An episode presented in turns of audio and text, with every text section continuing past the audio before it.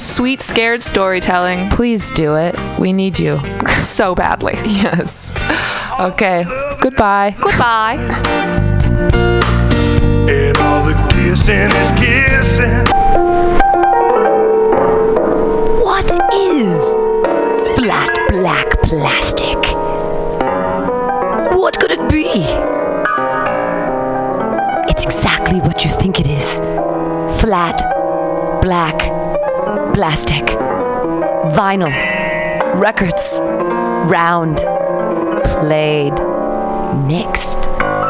All for you every Saturday from noon to two by Scotto Walker amazing artist, music DJ, vinyl enthusiast. That is flat black plastic.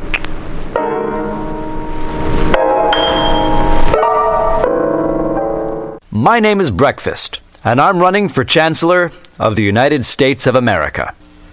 For too long, we have gone without a Chancellor who is willing to take bold leaps of faith and logic to create new possibilities for our great, big, fat nation.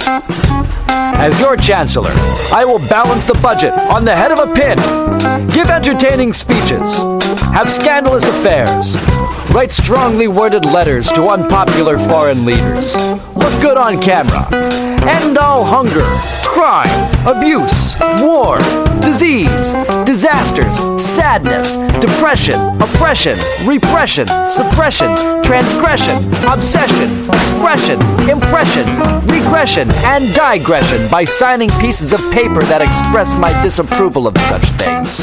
And invest in an American flag pin to be worn prominently on my stylish jackets. It's time to work together to take the country back from us and return it to ourselves. It's time to turn this country around and drive it into opposing traffic. It's time to take a chance on the Chancellor.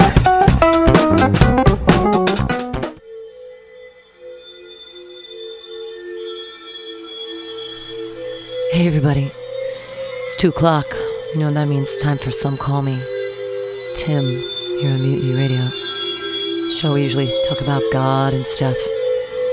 It's called There Are Some Who Call Me. Tim!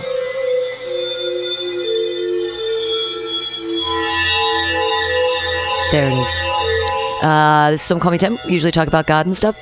I unfortunately am a dum dum and haven't booked anybody for August. I just looked at my calendar and I was like, oh, I haven't booked any guests at all this month. That's crazy. So uh, we'll go.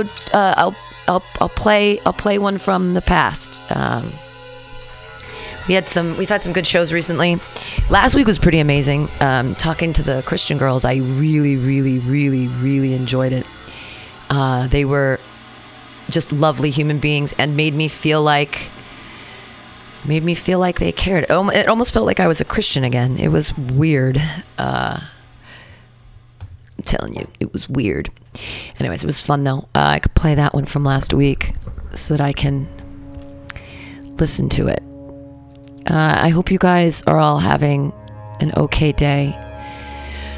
My, uh, I, I wish I had someone to talk about God with today, or you know, belief, something like that. I'm like, I wish I could believe in something like myself. Okay, here was last week with the nice, nice girls. parsecs. Tim'sTesseract.com. timstesseract.com. It's 2 o'clock. When you hear the trippy music, you know here at Mutiny Radio that it is time. It is time for the show where we talk about higher powers, what people believe in. Here on Some Call Me Tim. I always try to time this right. Some call me Tim. There it is. There's the sound I was looking for. Uh, on today's podcast, we have Lynn Chen, comedian. Uh, I'm assuming she is a person of faith. Yes, I am. Yeah, yeah. Awesome. I'm also joined by my best friend Christina. Hi, Christina. Hello. So the first thing I usually do is have people look deep into the eyes of Sparkle Jesus, Okay. and I say, "Do you believe in Jesus?" I do believe in Jesus. All right. Yeah, Okay. 100%. And you believe he was a real dude who I walked do. the earth, and you also believe that he was the son of God. Yes. Yes. All of the above, yeah. All of the above. Yes. He's my best friend. Mm-hmm. Yeah. For how long? Oh my goodness, probably since I was six or eight years old. Yeah. And you talk to him. Yes, every Yes. day. Yeah. Yeah. Yeah. Do you imagine him as like a 33 year old dude, or do you? How do you envision him? Yeah, do you that's think a- of him as this kind of Jesus, or do you have like a? A- an image of Less Jesus. pale. Less Yes. pale. Far less pale. Far less white. Okay. so you think of kind of a dark, swarthy Less Jesus, groomed. less groomed. Yes. He had a yes. he had a wily beard. He did.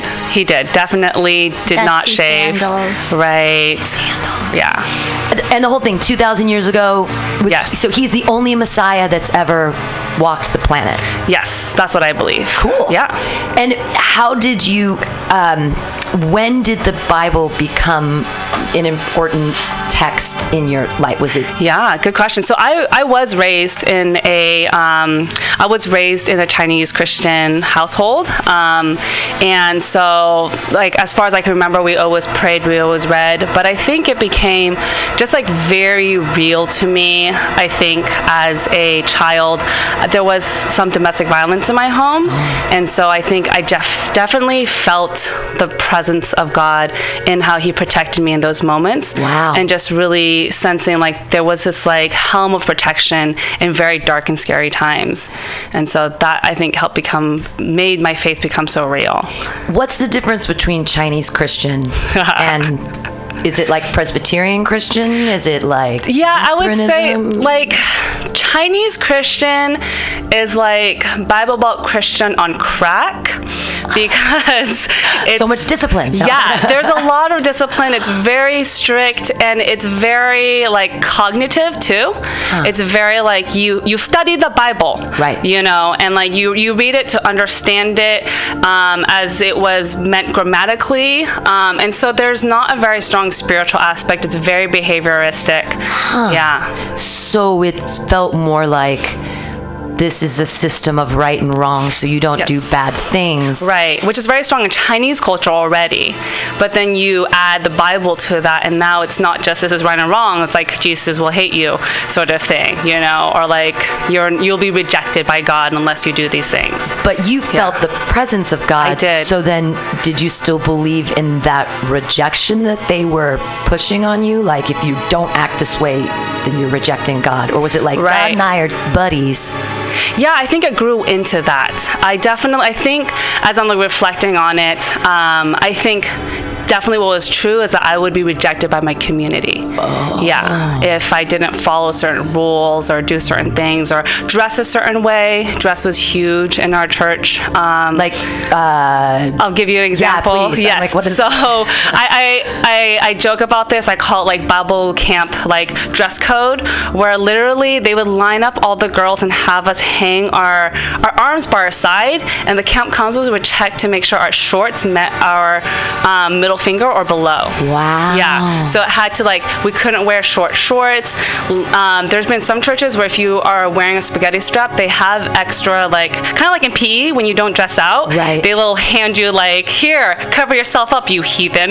You know. And so yeah, it's very so no, no skin, no arms. Yes. No legs, long, long stuff. yes long stuff. But pants are okay. It's not like Yeah, no, only you- skirts for girls. Right. No, yeah. It's not like no. that. No oppressive. gender norms, but Oh, okay. Just you just cover yourself up, you slut, sort of thing. Right. Yeah.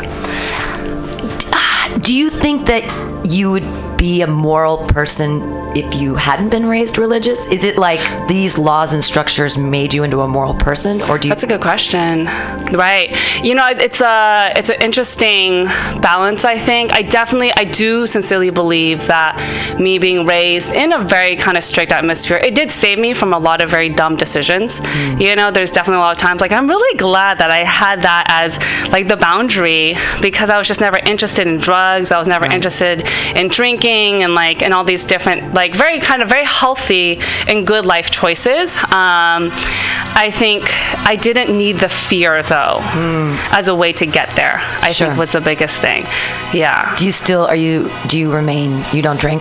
Um, oh, I drink now. You drink now. yes, Okay. yes, yes. Well, not now because I'm pregnant. Oh, but yes, thank you. congratulations. With Oh, twins. wow. Oh my God, Yeah. That's amazing. yes.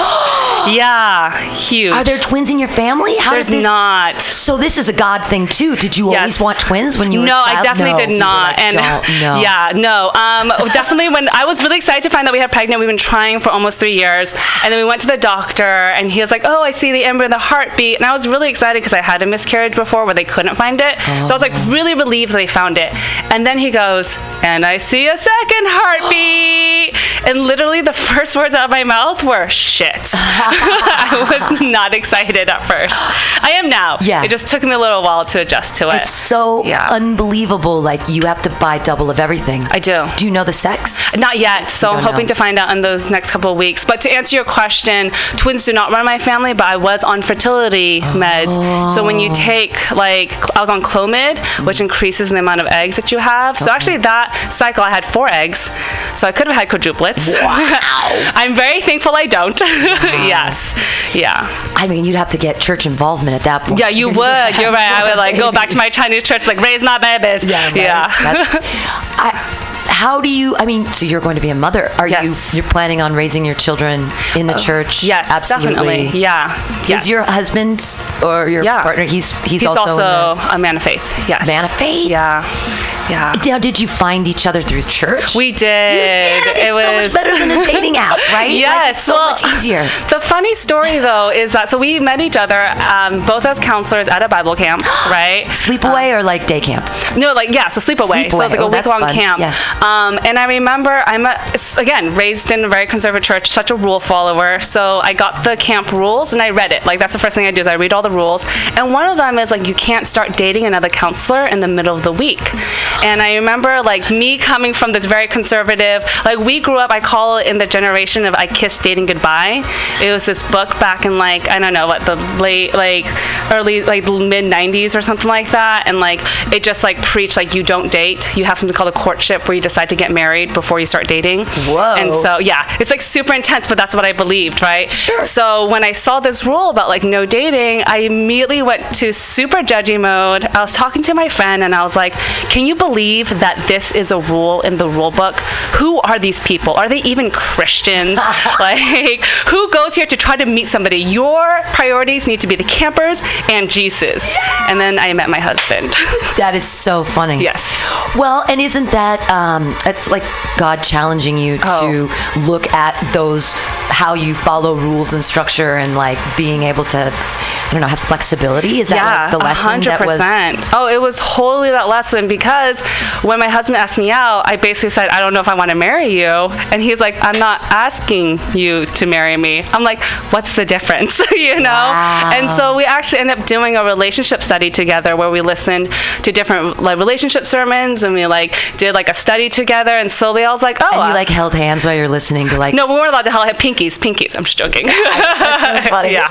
But listening to relationship Um, yeah. sermons, that's I mean could you, I mean, could you imagine if people actually created relationships with one another? I, I mean, Right. it's that's kind of like blowing my mind that people would. Uh, I I mean, how like healthy and amazing to Yeah. be looking at like a partnership and what do Right. you want out of life and how are you, I mean, it's does is any you live in San Francisco? Is anybody like that anymore? That's crazy. I don't know. Yeah, I don't know. But it, it was yeah, it was a. I felt like a really good foundation for. our How long did relationship. you date before Four years. four years? Yes. And the interesting thing was that was a long time for him. 'Cause So like he also came from a pretty conservative church where like people get married like in college or right after college.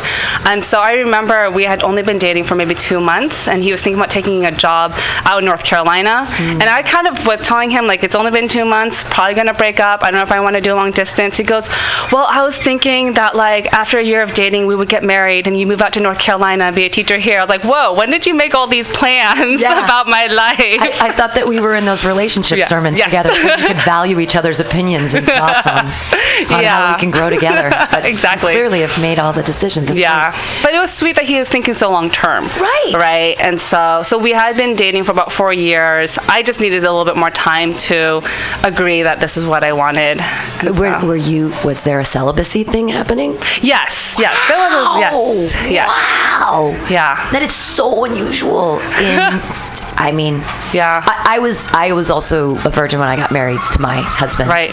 And wasn't Yeah, the I have an first night ex-husband super now. awkward? Like, it, it was yes. Yes. Yeah. They don't prepare you for that. It- when they prepare you for the life of celibacy, they don't prepare you for how to like exit out of it. I was so embarrassed to like just be naked. Yeah. You know, like Right. my clothes were I was just like, ah, and even I mean, I'm I'm a couple years divorced and I'm I'm almost 44, but I'm still really awkward about sexuality because of my really fundamental Christian Yes. upbringing. Absolutely. Like- there's so much shame. There's so much Yeah. shame and then it's like ah, and there's that and it's like that was part of the religion and it's like Mm-hmm. how can you how can we teach people how to have a relationship Yes. with a higher power without the shame or or are they complicit with one another Right. like can you have religion without shame Right. And I, I think you have, I, I often like to say I'm like, I am a Christian. I do identify as a Christian. I use that term, even though that has a lot of extra meanings attached to it, especially in this like Trump era. I know. yeah, Um, yeah. But but I, I, I do believe that you can have Christianity without the shame, and I believe that like Jesus was the model of what it meant to have relationship with God without shame. Yeah. You know, and there was you know super honesty though and he Yes. was like hey you're a prostitute you can Right. still come to the Yes. kingdom of heaven you're a tax Right. collector you're you have leprosy like Right. you're, you're un, unlovable and untouchable Yes. and yet he touched everybody right. so absolutely without without um judgment without hypocrisy without, right yeah and and without even like you know and, and still being honest like go and sin no more right it wasn't like oh that's not sin but it was that's not something that judge like that that places a worth on you Right. you know yeah There was there was a lot of I mean I, I find it interesting with the Pharisees and at the time when Yes. they were looking at it was almost like a in the New Testament that there's you know the, here are the rules and laws of the Pharisees and then Mm-hmm. Right. here's the you know the word of the Father and and and Eh, they're, Right. they're so d- d- opposed and yet now it seems that Christianity has so many laws and it's like have Oh, we yeah. turned into the Pharisees yes i believe so 100%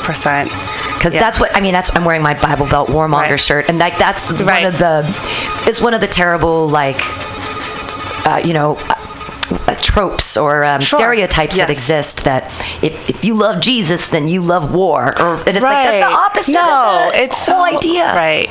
Definitely. And I think that's like one of the things I'm really passionate about is like like just mm, trying to dem- live out my life to be like following Jesus doesn't mean that like you live in judgment, anger and shame, you know. There's so much freedom in Jesus. And I think there's so much freedom that so many Christians don't even know that they have access to. what about the gay people Yeah. like Right. I, I mean there's some Christians Right. go everyone's welcome in our church I mean even some you can become a pastor and be or a you know and be Yeah. gay and there's Right. everybody's fine and but then sometimes it's like some sects of Christianity are like no the, it's where does Right. the Chinese Christian church Yes. stand on that The Chinese Christian Church is very conservative, so very traditional, right? Um, I I believe that you can be both gay and a follower of Jesus, and that you're wholly acceptable, and that your sexuality has nothing to do whether or not you belong in in heaven. Cool. Um, yeah, and so I think that um, there are. I don't know if you've heard about this, but there's like Camp A and Camp B when it comes to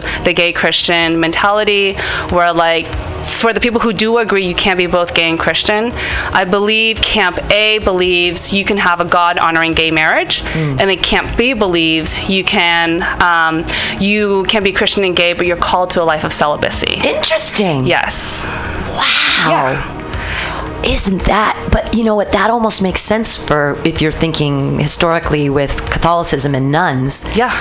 If a woman wasn't, I mean, back in the time when we were kind of property or whatever. Right. If a woman wasn't going to be a wife. Right. And she wasn't going to be, I don't know, a whore or a witch. Right. She could be a nun. Yeah, Right? you're right. And I mean, maybe if you were, I mean, I'm, I'm sure that the gender spectrum has been there since the beginning of time. And maybe. Maybe women were, and maybe priests too. Maybe that was the thing. Right, Maybe if they you were were- called to a life of self. That's a, I've never thought of it like that. Yeah, it's really interesting, and I'm very much like I. I often will tell people like I make no authority to claim one camp is better than the other. I think at the end of the day, we're just gonna go up and see Jesus and hang out with him and be surprised with who we see there in heaven too, and and that's you know that's So it. describe heaven a little bit. Your idea of Yes. heaven. Uh, my idea of heaven it is um, it's like finally being with your most favorite person in the world and all your favorite people all the time. It's like this relational kind of like state of place where yeah, you're with the people you're supposed to be with. So clouds, mansions, golden stuff. Like, do you see pearly Right. gates? Like, what? I don't see it physically. I see it relationally, if that makes sense. Okay. Yeah, yeah. To me, heaven is more of like a relationship status. Wow. You know? Yeah, that you post on Facebook. Sure, it, it exists. and It Right. floats out there in the Yes. cloud. Yeah, Yeah, the definitely. metaphorical cloud. Mm-hmm. So. You, but you do believe you believe in life everlasting. I do. This is just a transient world. I do. And I believe that our characters go on eternally. Really? Yeah. And so that the choices and the decisions we make now, like, will forever shape who we are in the eternal realm. You well, know? yeah. I mean, Yeah. that. May, I mean, it makes sense that because experientially, when we do things, that shapes who we are and what we Right. are, and it's Yeah. a constant, like, you know, integrity. Like, how do you? If y- you have to be true to yourself and be Yes. to, to being honest and and that's if you're and that's the thing I lo- love about I love about sin. But basically, it's saying like I've made a mistake, Right. And then fessing up to that, Yes. for yourself, Right. and for the people around you, Yeah. But when when we hide in sin and it just becomes mistake after mistake after mistake Right. after lie, and they just build. And it, it's like a trap that you can't get out of because you're not taking the time to shine the light on it and be like, this exists. Right. Well, so then how does how does Trump play into that? Does it does he call himself a Right. Christian in front of people? I don't know. I think he does. Does he? Okay. He I know- mentions God when tra- when tragedies happen. He mentions, does. but But then, like, even he had this like w- interesting thing where like he didn't feel like he needed forgiveness, Mm. right? So there was definitely like I think there's like one thing to acknowledge God exists and to like call on God, and in terms of a national, um, like some kind of like national tragedy. But to me, it's all about that personal relationship. Yeah. and it begins with being like, I am so broken that I need something else other than myself. right, Right. Right. And I don't think Trump has that. I don't think so. well, it's empathy and it's understanding. Right. It's it's honesty. Yes. you know, and th- I think that honesty is, is a is a is a large bridge and can and contain many things, and especially in our society, I feel like goes against. So, for example, like honesty with your body and your temple and like when people do tons of plastic surgery and Mm-hmm. Right. like how is that like on it's Right. so it's not being honest with yourself a Sure. and it's like changing god's creation Right. for something i just i see that as like oh i don't like a sense of like not accepting a Not part of- accepting. a part of yourself And- yeah. but that's the thing about for, you have to ask forgiveness is that we make mistakes, and if Right. we don't acknowledge them, then w- who are we becoming? What are we? Right, Because yeah. if we are, if we are our experiences, and we never learn from, if we don't admit mistakes, we Right. can't learn from them. yes yeah absolutely So. yeah I think sin is like a, a good concept because it, not that it teaches us to feel guilty, because that's not what it is. Because No. if you ask forgiveness, then you absolve the Right. feeling of guilt because it goes away. Right. Yeah, I've always I've always liked this I've always thought of this analogy like you know like when you're convicted by the Holy Spirit, which is I think like healthy conviction when your focus isn't oh I'm such a bad person, but like oh God is so good. Right? And that like that that the what follows the conviction isn't I need to go hide and like like I have this like mental image of people just like whipping themselves in the back, like don't Right. do that again, don't do that again, right?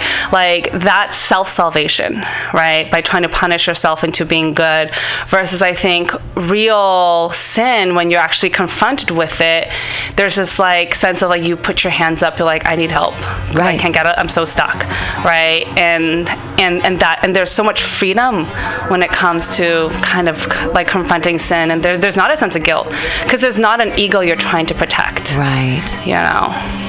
Ego.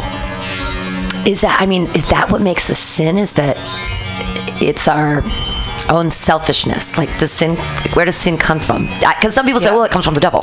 But Hmm. it comes maybe from an internal selfishness. And then is that what the devil represents? Is pure selfishness? Do you believe the devil Right. is real? I do believe the devil is real. really? Yeah. Demons, the whole thing. The whole thing. so Yeah.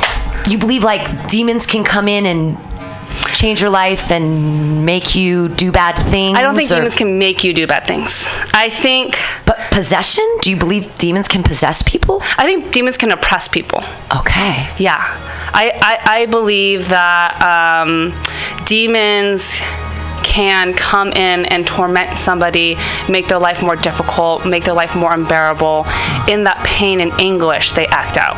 Okay. If that makes sense. Absolutely. But I, I don't believe in like the like exorcism, heads turning Okay, yeah, sort yeah, of yeah, stuff, yeah. right? Um, and so I definitely believe in demonic oppression. Um, I've seen it, I've experienced it, but I haven't seen the puppeteering, controlling kind of thing. Sure. Yeah. Wow. Yeah. So how okay, so if you believe you believe the Bible's truth. Mm-hmm. How do you deal with Genesis? Is it that we're dealing Yeah. allegorically or do you believe that the earth was created in 7 days or Right. So this is like my answer to that is like it doesn't matter what the fuck I believe about that. I don't get to decide. Ah. You know? So I can believe the earth is like I don't know how much they say like 5,000 years old or whatever or I can believe that like it's like millions and millions of year old. Just because I believe it doesn't make it true. I think what's important is that like i- is that I feel confident in what I believe and I don't try to push that onto anyone else. Right? Right. Yeah. So you're never going to be one of the people at BART station yelling into a microphone like No. no no no no. No. Do- do Unless you- I'm telling jokes. yeah, yeah, I feel Yeah. the same way. Do you do you use the Bible in your sets? Do you use like You know, I biblical don't. I don't references? quote scripture. I do kind of. I think the only time I quoted scripture was t- using the term "gift of celibacy," right? Um, but for the most part, I don't. I did talk about my faith, Cool. um, and things like that. Yeah, and it's this interesting, delicate line where, like, I don't want to dishonor my faith because it's so important to me. Right, Right. sure. And so I think, like, as I'm writing my set, I am praying a lot and just like, when like, okay, God, this is okay. I don't want to. I don't want to give you a bad name and things like that. And like, I think what I was left with is like dishonor the things that deserve dishonor and honor the things that deserve honor right and so so i'm very okay like okay then you know i'm gonna go ahead and like crap on all this legalism that like really poisoned a lot of my faith Mm. and and like talk about freedom from that but the tenets are real of like this relationship with god and all loving all powerful being who like takes care and provides for everything like i'm gonna hold on to that you know if it makes your life better and it Right. makes you happy, Yeah. like I mean, heck yeah. Definitely. Uh, I have a I, I quote scripture a little bit, and I one Love of my it. favorite ones is uh, "Look to the birds of the sky; they do not reap or sow or Yes. stow away in barns, and yet your heavenly Father takes care of them." Oh, yeah. And I love that because every time I start freaking out about is this place going to survive? Am I going to be able to pay my rent? Is everything going to work out? It's like, you know, chill out. It's Right. gonna be okay. Like, Yes. and adding extra stress to something where I really don't have that much control over it is Yeah. only gonna make me it. It's perspective. right definitely So I feel like. This is my favorite um, Bible verse I have tattooed on What me. is it? Uh, don't indulge your ego at the expense of your soul. It's uh, 2 Peter oh 2.11 that's so good and that's it's Yeah. really important for me because as a performer like don't Right. indulge your ego at the expense of your soul i just really like that is such an important right like i never want to sell out or Yes. buy in i just want to make sure that uh, you know i'm me but that i don't try to right indulge yeah i just I, my my e- ego is something that I really struggle with. I think most comedians. Oh yeah, anytime you're a performer, it's true. and it is interesting. I did have so like my discipler came to see my set, and um, and she says I really want to support you, but I, I cuss a lot, I swear a lot. And then she's a little bit older, and so I, I think that the older generation maybe isn't as comfortable with swear words. And so she she did say she's like it feels like you're selling out, and I said it's only selling out if it's not true to me. Sure. Like if I'm using language that isn't true to my experience and I'm doing it to be cool or to be funny, then that's selling out. But at the end of the day, like that pain is real. So I'm going to use like ex- expletive language to capture that real pain. Yeah. You know, and and she was actually really comfortable and okay with that. And and and I said like if it if it hurts your relationship with God, if hearing this is really difficult for you, don't come. Right. You know, like I love you, you love me. I know that. Like I'm not going to be offended that like you, you know, that it's difficult for you because I can accept that. And so, yeah, but it's it is true. It, it- there is, you know, definitely that temptation is there of like wanting to be, you know, just a little bit more to be more shiny or something. Sure. You know. Ah. Yeah. to shine. We all. Uh, when did you start doing comedy? Uh, January Oh, wow, is so when you're I started super doing. new. Yeah, well, that's when I started doing stand up. I've been doing improv um, for almost about a year now. Mm. Like, I started to actually perform like regularly on stage, and I was taking classes before that. And so, And but you've been involved in the church this whole time, so you probably Mm-hmm. did singing and choir, and you've been in sure. front of people. Well, I have a terrible voice, so I, I don't. I don't do choir, Oh. but um, children's like you know, I, I do a lot of like children's stuff. So I'm in front of kids a lot. I'm a teacher as well, and that's acting Yes. constantly. It is. I mean, that's you're a 24 or seven hour a day actor. Yes, It's like, look I- at me. I pay attention to me. Exactly. I always say, like, metaphorically, I have to tap dance for the kids. Yeah, Yes. absolutely. I have to compete with the phones. Do you, right? don't you take them away? No, they let them have them now. What? And so, What yeah. to look as like a as like a tiny computer in their pocket? to look Right. up Well, I whatever they want? teach. I teach um, ELD, which is ESL. So Okay. they use them as translators. Oh. And so, but usually I will let them know. I'll just like, you can take out your phone now. Like, so I'll I'll let them know when they can have it. And if that it's out, I'm like, oh, put it away. Yeah, they ha- everyone has. a What? phone. Uh, how old are your kids? Um, I teach high school. Oh, so, okay, okay. Um, I mostly teach 10th graders, so most of them are 15. Okay. Yeah. Mm. Yeah. I taught um I taught junior high and high school for a couple of years back when I was younger. Oh, bless your soul. Junior high is. I, I love junior hires. Oh my When- and gosh. when I used to be a camp counselor, I used to do Right. Christian camp counseling Yes. um, at, down at Redwood Camp and Oh, Mount great. Herman in Yeah, Santa Cruz. I love Back in Mount the day, Herman. I love Mount Herman It's too. beautiful. It's Yeah. I, th- that summer camp as a child just changed my life. I Yes. went there fourth through eighth grade, and I just look forward to even now when I dream and I have dreams. Yeah. I dream about Redwood Camp. Like it's Yeah. like it's so vivid in my head. Like That's a great place. it's I loved it. Yeah. I would go out. I have a I have a joke about it. Um, I would go Bible delving. You guys probably know what this is. You go out into the forest and you take your Bible and you pray and you say, "Dear, you know, Jesus, show me Oh, yeah. what you need me to know. Yes. Show me what you, You need flip. Mm-hmm. me to see." And you just open the Bible with your eyes closed and you run your finger around, open them up. Uh, and mine were always about sodomy. Like I couldn't get out of Leviticus. you know? Oh my anyway, goodness, right, yeah, that's so pretty funny, One yeah. Of my, thank you. That's one Yes, of my that's a Bible good one, jokes. that's a good one, yes. I have like um I have about a 10 minute set Yes. that's all like biblically based. I I do a love whole it. joke about Ruth and Esther and feminism. Yes. and- Right. I Yeah. know. But it's hard because when I do B- Bible jokes, because people have aren't scholars of the Bible Right. anymore. If it's the wrong, like if it's a bunch of millennials, They're not gonna get They it. have no. I have to give them too much history on Yes. Ruth and Esther to get to where I'm going, and they just don't even know. And and so Right. it's then it becomes more like a Bible lesson, and it gets Sure. less funny, Right. And so then it sort of negates the purpose of the joke. Actually, that came up to me with even with the phrase of gift of celibacy. My my friend's like he didn't know what that meant. He thought it meant abstinence, and then I was like, no, celibacy is like abstinence forever, you know. right, and right. so I, so it's true. These things I just think people know. Yeah. But it's also, I mean, if you're a nun and you're in the Catholic Church, you literally marry Jesus. yes, yes, Like you, do. have the, you are the- a bride of Christ, and Yeah. you go down the aisle, and that's when you become a nun. Right. Like Yeah. that's, I mean, yeah, he has a lot of wives. Yeah. well, we're all his wife at the end of the day, if you think about it, right? Like everyone's the bride of Christ, and Sure. we're all children of God, and it's those weird metaphors when you start thinking about it. You're like, what? But Like, well, and um, what do you uh, think about the Trinity, Father, Son, Holy Spirit? Mm-hmm. A lot of people think of the Holy Spirit in different ways. Do you have a like what you come out is that because like Pentecostals say Sure. certain thing about Right. Yeah. So it's really interesting. I have a very like So I came from a very conservative church that's very anti spiritual gifts, Holy Spirit, like all of that. But then it, I, I like to call myself a closet charismatic because my mother, when I was around like eighth grade, would take us to these charismatic church retreats, and that's where we got exposed to like people speaking in tongues Right. and like like people doing deliverance from demons and like this like crazy world of spirituality that like in like my Sunday school I was never taught. Um, and so I would definitely say that like what I got to see from that experience was the power of the Holy Spirit come in and really heal a lot of that domestic violence and abuse. Right. Where I saw my dad give up the drinking, he stopped hitting. There was just like this huge transformation that I was like, that's Jesus and that's God and that's the Holy Spirit. And and so like this shit is real. Yeah. You know? Um, and so I think like um, ever since like 13, I've always kind of had this much more deeply spiritual belief that I could talk to God. And that freaked a lot of my friends out where I was like, uh, yeah, so I was talking to God and I heard him saying like, whoa, that's not okay. You can't hear from God. And then as I got older, I was like, the fuck you can't hear from God. I was like, what? What do you mean? Like, you know, and so it but I, I get like there's just different like there's different pools of thoughts surrounding that. One of my buddies said here on the show um, when I said, "Hey, do you believe in higher powers?" and he said, "Of course I believe in higher powers, like gravity. I don't understand gravity, but it's a higher power. Oh, yeah. Mm-hmm. It exists. Like the atmosphere.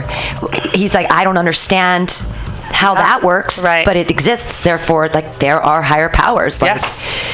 The Earth is spinning and moving around the sun. Like there, obviously there are higher powers. Yes. because there's stuff that we don't can't even cons- understand and, Right. and then we use science to be like okay this is how it works but what makes that work Right. like that the earth is perfectly tilted on this weird axis so that Right. it spins at a thing so that we stick to the ground and Right. like this air that we breathe is like perfect for us Yes. like how is all Yeah. it just seems I don't know. I think that someone needs to bring some. I, I mean, if that someone can be like alien something, because if we don't figure out there's alien stuff Right. and other planets that can sustain life, like this is just t- who Coincidental. Mm-hmm. exactly. Like this all exists right here and it's perfect, and Yes. we don't believe that there's something Right. That is something orchestrating created this, that there is a design behind it and yeah, definitely. Well, there's clearly a design. Like you Yes. can look at the solar system, Right. and see it's Right. It's design based. right. It's like Yes. It is. It's design thinking 100%. uh, yeah. all of the you know we can even back math it and be like okay well Right. here's the radius of this and how it but we still don't understand what puts those No. forces in motion right.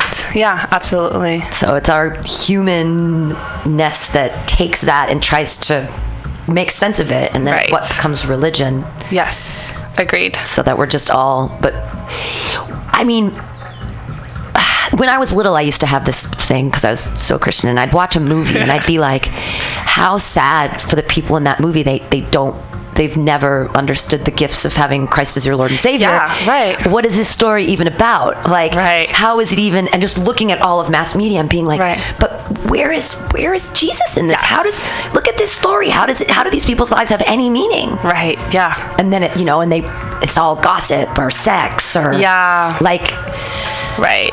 so i, I don't know Agreed. I think that there is this eternal perspective that when you do um, believe in a higher power, an eternal one, it does give you this like greater vision of wisdom because you see your life beyond yourself, your immediate needs, and your immediate wants. Uh, does your church do outreach are you a big like Oh, sure. outreach person to like help people or Yeah. What I really what I really love about my church that I attend now, I attend Resonate Church in Fremont. Um, like the tagline is we want to be the best church for the city, not the best church in the city. Oh, and that's so nice. it's amazing. So then like there's always there's two like for the city events every year. And like it'd be things like, you know, oil change for single moms. You know. That's so cool. Yeah. And it's just it's great. So we'll find like like we'll, we'll like go on like church campus and like set up a little oil shop, and then we'll have like a little like um, like a little pedicure station for the moms to go. There's babysitting for the kids. You know, we'll do so that's like a really cool one. We've done like pop up shops during Christmas time where we buy like toys on Amazon and we let like parents buy it for 10% of the price. Cool. And like, and I remember just like reading this thing about like kind of all the misguided ways Christians try to do charity, right? And like one of the things is like, oh, just like g- buying gifts for people and like basically someone from that community was like i'd really like to be able to purchase this so i know that i've earned this for my child so that way it's not another reminder of my kid having a deadbeat dad and the response the church had was we liked it when our kids can give it to your kids right it was Wow. so like s- that was like such Oh. that's an, awful- ego right like that's an ego soul kind of issue It I think. is. W- uh, Yeah. When we were little, my family always adopted another family. Um, that was the thing our church Yes. did. Yeah, you, yeah. Mm-hmm. And you, yeah, you'd go out and they'd give you a list, and, and it was always like things they wanted were like toothpaste Yes. and deodorant. And I didn't understand at the time, but it's now I understand because you can't buy toothpaste and deodorant with food stamps. so Mm, right. there would be certain things that they need. And I, I came from a very wealthy town, Danville, and we- oh we had a wow, big- you grew up in Danville. yeah. Okay. that- We went to CPC, Community you Presbyterian did? Church. Oh, Big, wow, that's big, huge. big church. Yes. And, um, but every year, and I was, I grew up so wealthy, I didn't even understand. And I'd look at this and I'd be like, deodorant? That's so weird. Like, why don't they want? And now that I'm, you know, a little bit more financially challenged, I'm like, oh, I get it. But also, that must have been so hard as a family to say, we need help. Yes. We need to ask the church Right. to be adopted yes. for- right. Yeah. that's got definitely. to be like an ego thing right there to be It like is. i want to have a nice christmas for my kids Right. therefore Right, exactly. Yeah. So I like the idea of like a pop-up shop being a way that it, it really kind of honor their dignity Yeah. as providers. Absolutely. You know? And so so I really love being part of a church where social justice is a big focus of how they see living out their faith to be.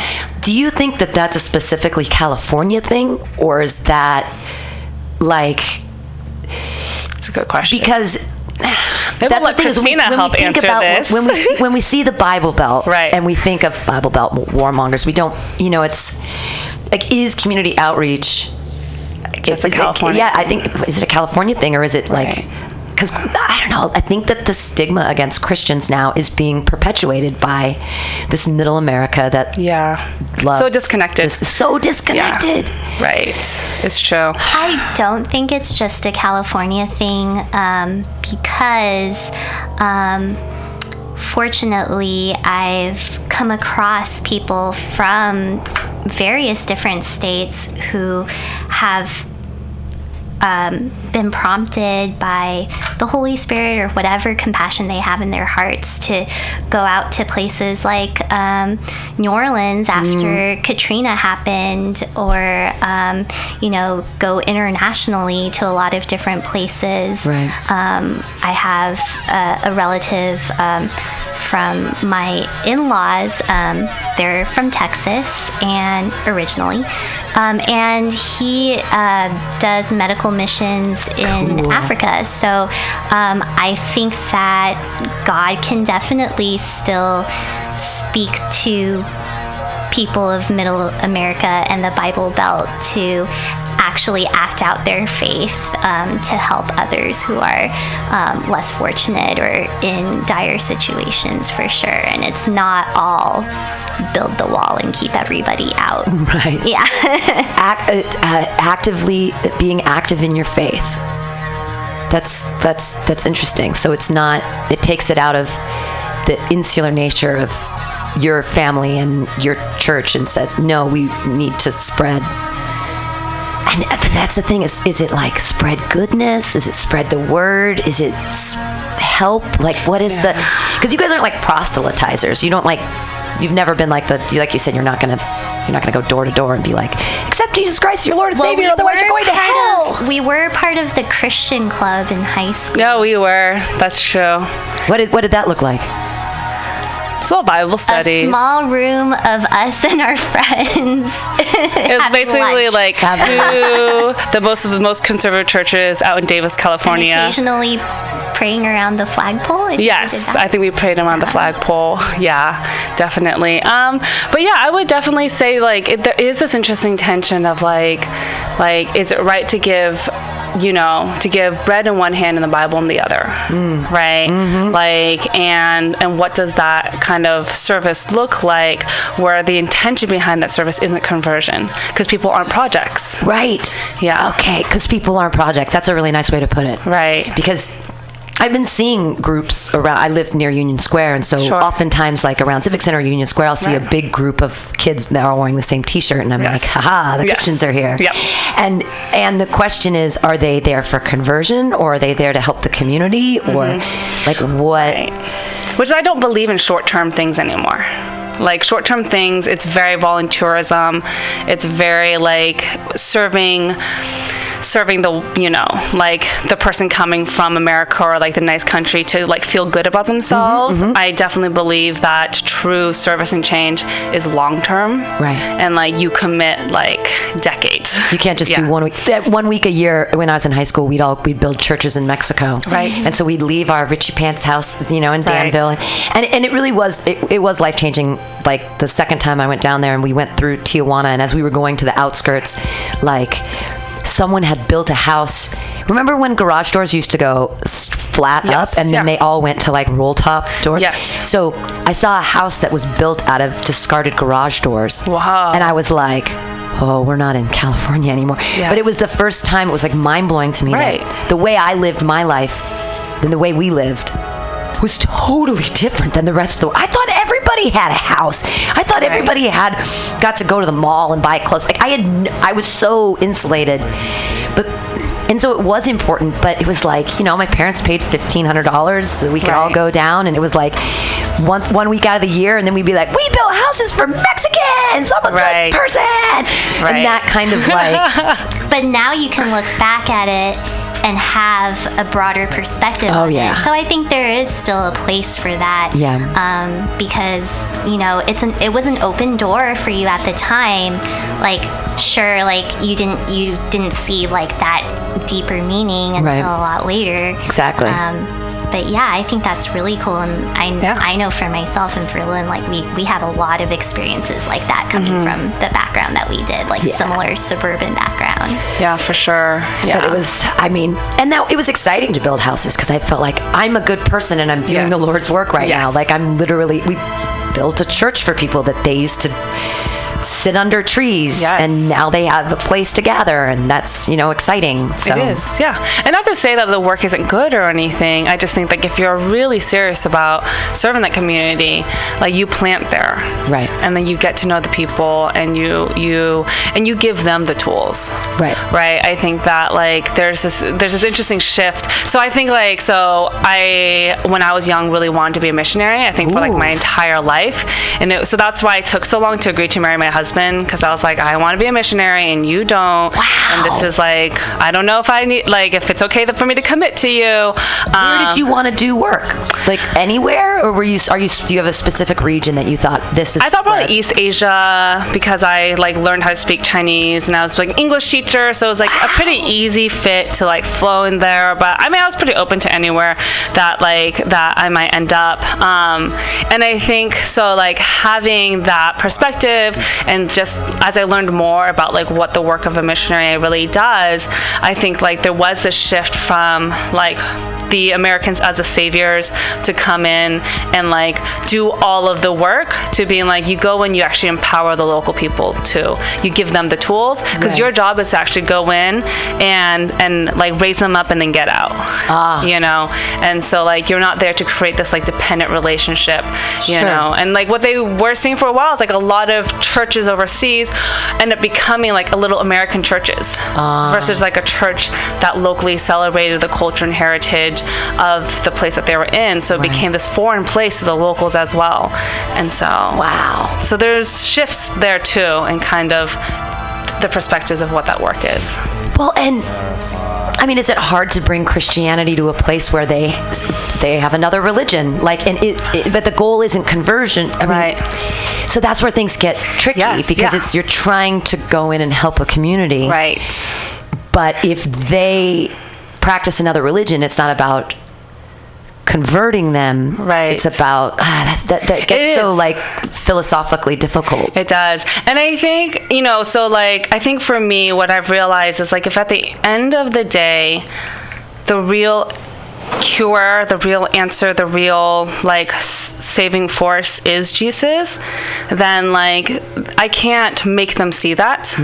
Um, I can't like lead them through an ABC prayer and have that magically happen. Right. The best I can do is like live out my life according to that truth, and and if people get curious, point them to Jesus. Right. Right. And so my job isn't to convert them; it's just to point them to Jesus. Sure. Right. So like someone's struggling, and you go in and like you offer help or whatever, and then like you know you you can share like the reason I am doing this is because I believe that there's a God that's taking care of me. right Right. that can take care of you too Right. Yes. And if you're interested, it's there.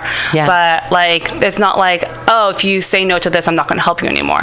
That's where things get kind of It, it's so crazy to conceptualize that there's more and more children being born every day. It's almost like God is infinitely expanding to to, to love everybody. Yes. because we have, and is that? I mean, that's the crazy thing. Like, th- if the that's the expansion of our, our world like how many more people live here now and uh, just on the planet and I don't know, re- just recognizing, I don't know, the power behind. Okay, so here, let me answer it this way. I don't, it's, don't necessarily think that religion matters if, you know, God. I think maybe sometimes we have the same higher power, like as Yeah. if religion is like um, a big cone, right? And Yes. it goes up to the top, and here at Right. the top is the concept of uh, Right. God. Yeah. And there's like ladders all the way around, and everybody believes in the higher power, but like. You know, some people's ladders, like Right. Christian ladders, over Yes. here, and you're on this rung over here, Right. and then and then some people have like a Buddhist ladder, and Sure, they're over yeah. here, and they're thinking about enlightenment. They Right. call it whatever you want. And then you have Hindu over here, and they're like, okay, we got the pantheon of God, but it's like. I don't know. then Islam, you got Allah. It's the same, but it's we, we might seem like diametrically opposed in our ideas, but if we could recognize that maybe it's all the same cone, sure. kind of like I think every human being is hungry for spiritual meaning. Wow, And yeah. Yeah. And and I believe that they will find that in whatever context, whatever story or narrative they were given, right? And they'll latch onto that. One thing that when I was going through missions training was like you find they call it footprints of Jesus in that culture. Mm-hmm. Right? well, he's carrying you. The footprints. Uh, Oh no no! Uh, So not- not it's the more yeah footprints. no not not not the Not the footprints. beach, oh not the yeah no no footprints on no the yeah. beach. But that- Scare that's a great you. one.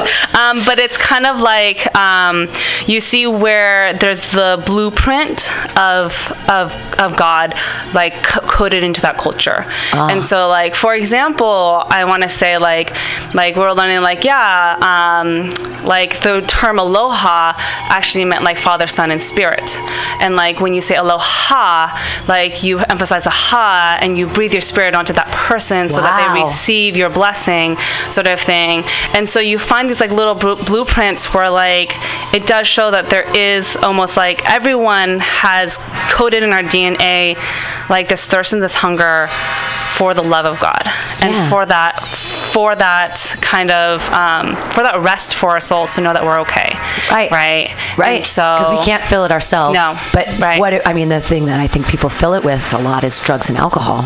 Yes, it's the then most if you accessible in can't- America. Right. Yeah. Because if you can't, if you, and it's like you said, it's what you're taught, and if you're not Right. taught to be, you know, filled. Right. Uh, spiritually, Yeah. and there's a, there's a void. Yes. Then you know, and I guess some people probably use sex, yeah but you can use anything people use Sure. work work. Sure. Yeah, people Yeah. use their children. I mean, Oh, that's huge. oh, sure. That's huge Sure. in like the Chinese community, right? Where like your your children are your little gods, Right. and they're your saviors. So they better make lots of money, you know, sort of thing. And their success means your success. Um, so I I believe that like we find. F- we call them false idols. Wait, I was just gonna say idolatry, that whole yeah, idea that- exactly, yeah. right? Um, but these false things that we want to stake our worth on, that really will fail us at the end of the day. and it just Yeah. isn't fulfilling at all. No. Yeah, that's like um yeah, just the and it's the empt- and that's the thing that makes me so scared about Americans right now is that we we are trying to fulfill ourselves with emptiness and then this this consumerism and that Right. what makes you a good person is worth and stuff and things. Yeah.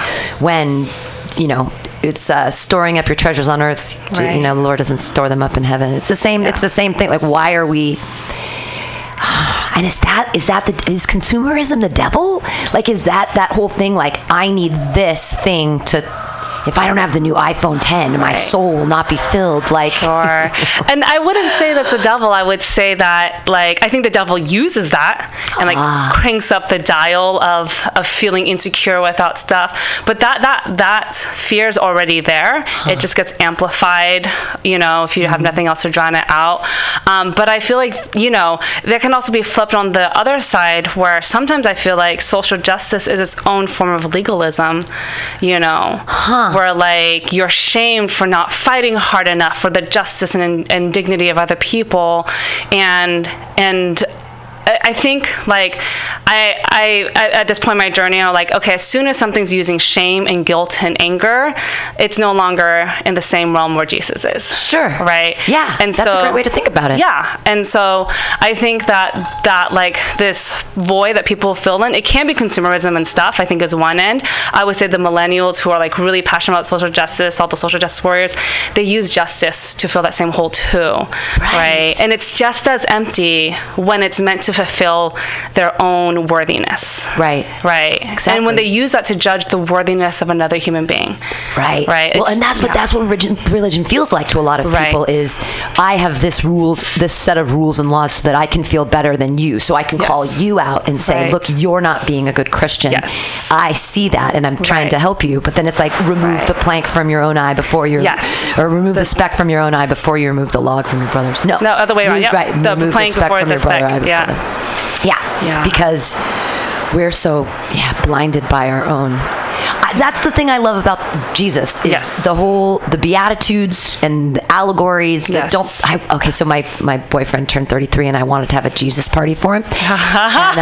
uh, I wanted to make like um, pearls before swine so I was gonna Right. get little Oh, how cute. like um pearl onions and wrap Yes. them in bacon Oh, I love you it. know like and I Yes. wanted to make you know five loaves two fishes Yes. kind of thing Right. and I wanted to have all these Bible va- based foods and Is he stuff. also- he was raised he was um, his his grandparents were missionaries Oh, wow. and his father was born in Chile because his grandmother was a missionary and she was Right. in Japan for years Wow. and they're like white Swedish people but Right. went all over the world and a lot of his family are still pastors and very cool. very um, yeah they're he comes from a very very uh, Christian background both of Yes. us do Yeah. so it was something that we definitely bonded on Yeah. because uh, It helps. It helps to have someone also in the same space as you two. Yeah. Yeah. Well, but it's the it, we with the same experience growing up. I mean, Yeah. he even went to Mount Herman, so Right, y- You yes. Mm-hmm. know, it's the- I'm like, oh, we have similar experiences, uh, and we're we're both. I mean, it's like calling yourself a moral person. Do you feel like a moral person? Without with Christianity right. aside, Yeah. would you, You know, I think that this is what I sincerely believe is that everybody was made in the image of God.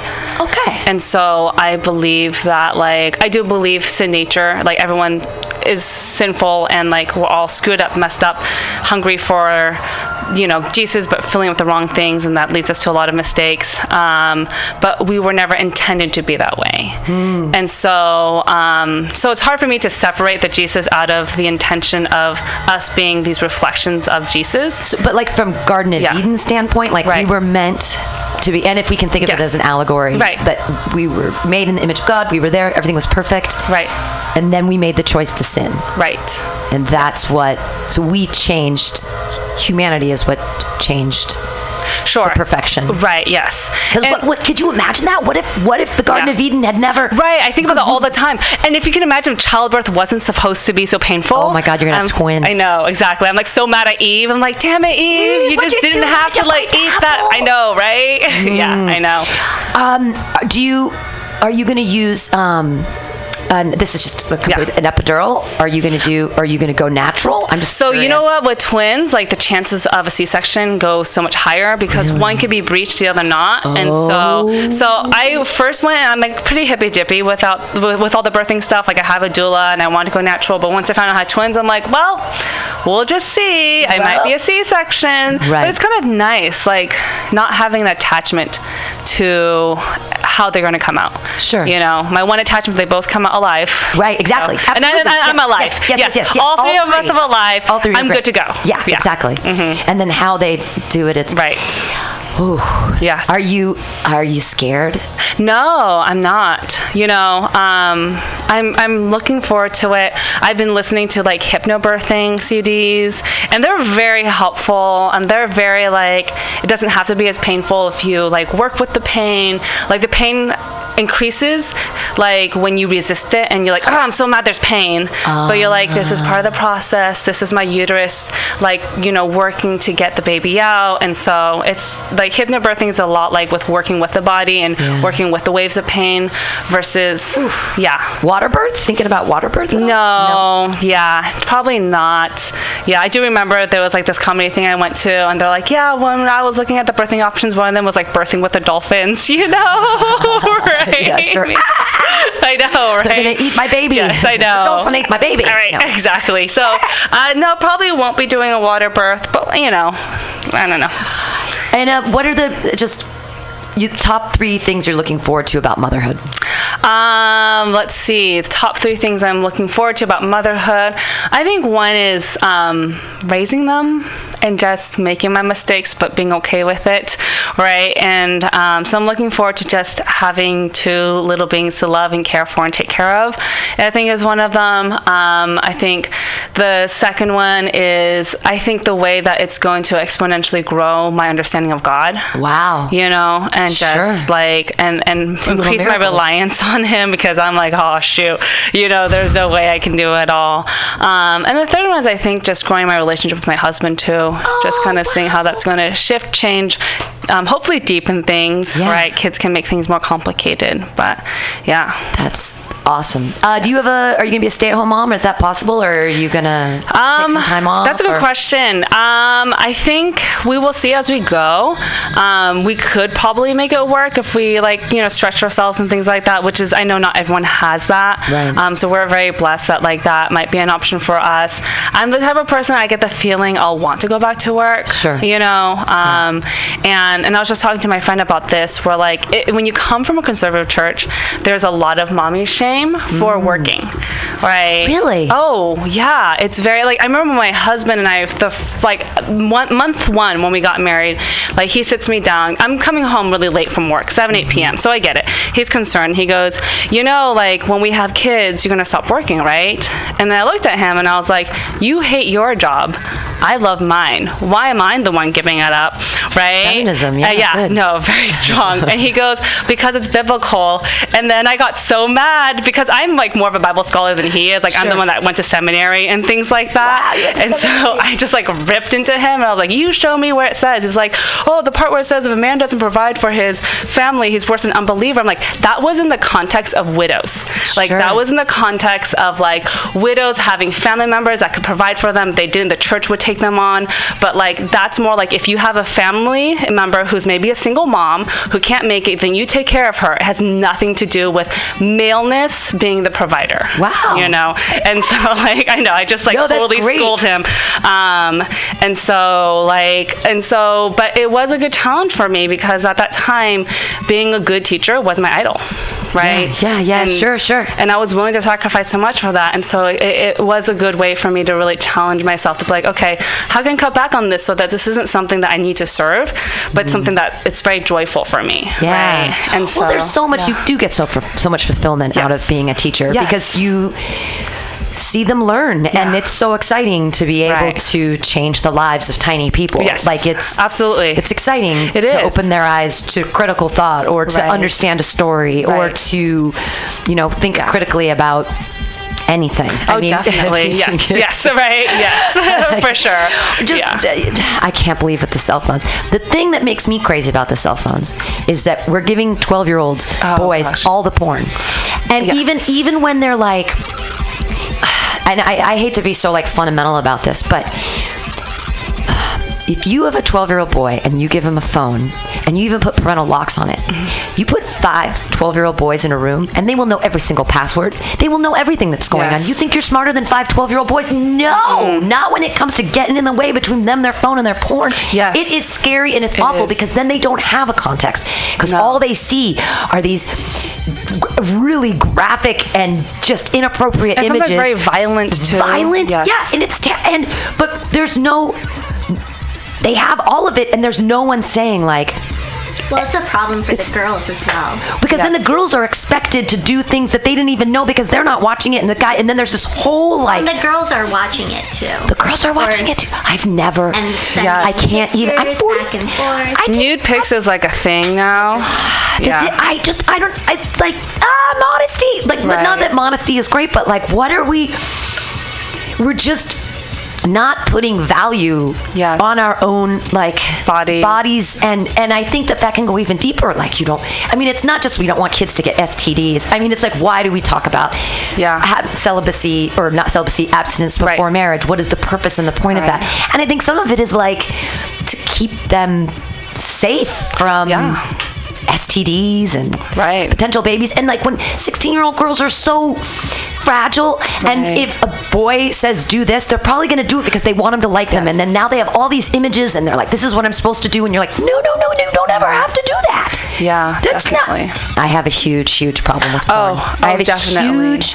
If there's, a- and I feel like, and people are like, come on, you're almost 44 years old. Like, what's wrong with you? My boyfriend and I, we don't watch, we just, and he doesn't watch it either. Neither of us are That's porn people. great. I know because Yeah. it's gross. I just, It and I is. think it's, I No, think that I what get it. people share together is what they share together, and I don't understand why there needs to be like extraneous images or stuff. I, I don't know. Yeah, no, it's a and it's this whole industry too. yeah, it's- Yes. Yeah, for sure. But you know the My interesting. puritanical thing. Yeah, no.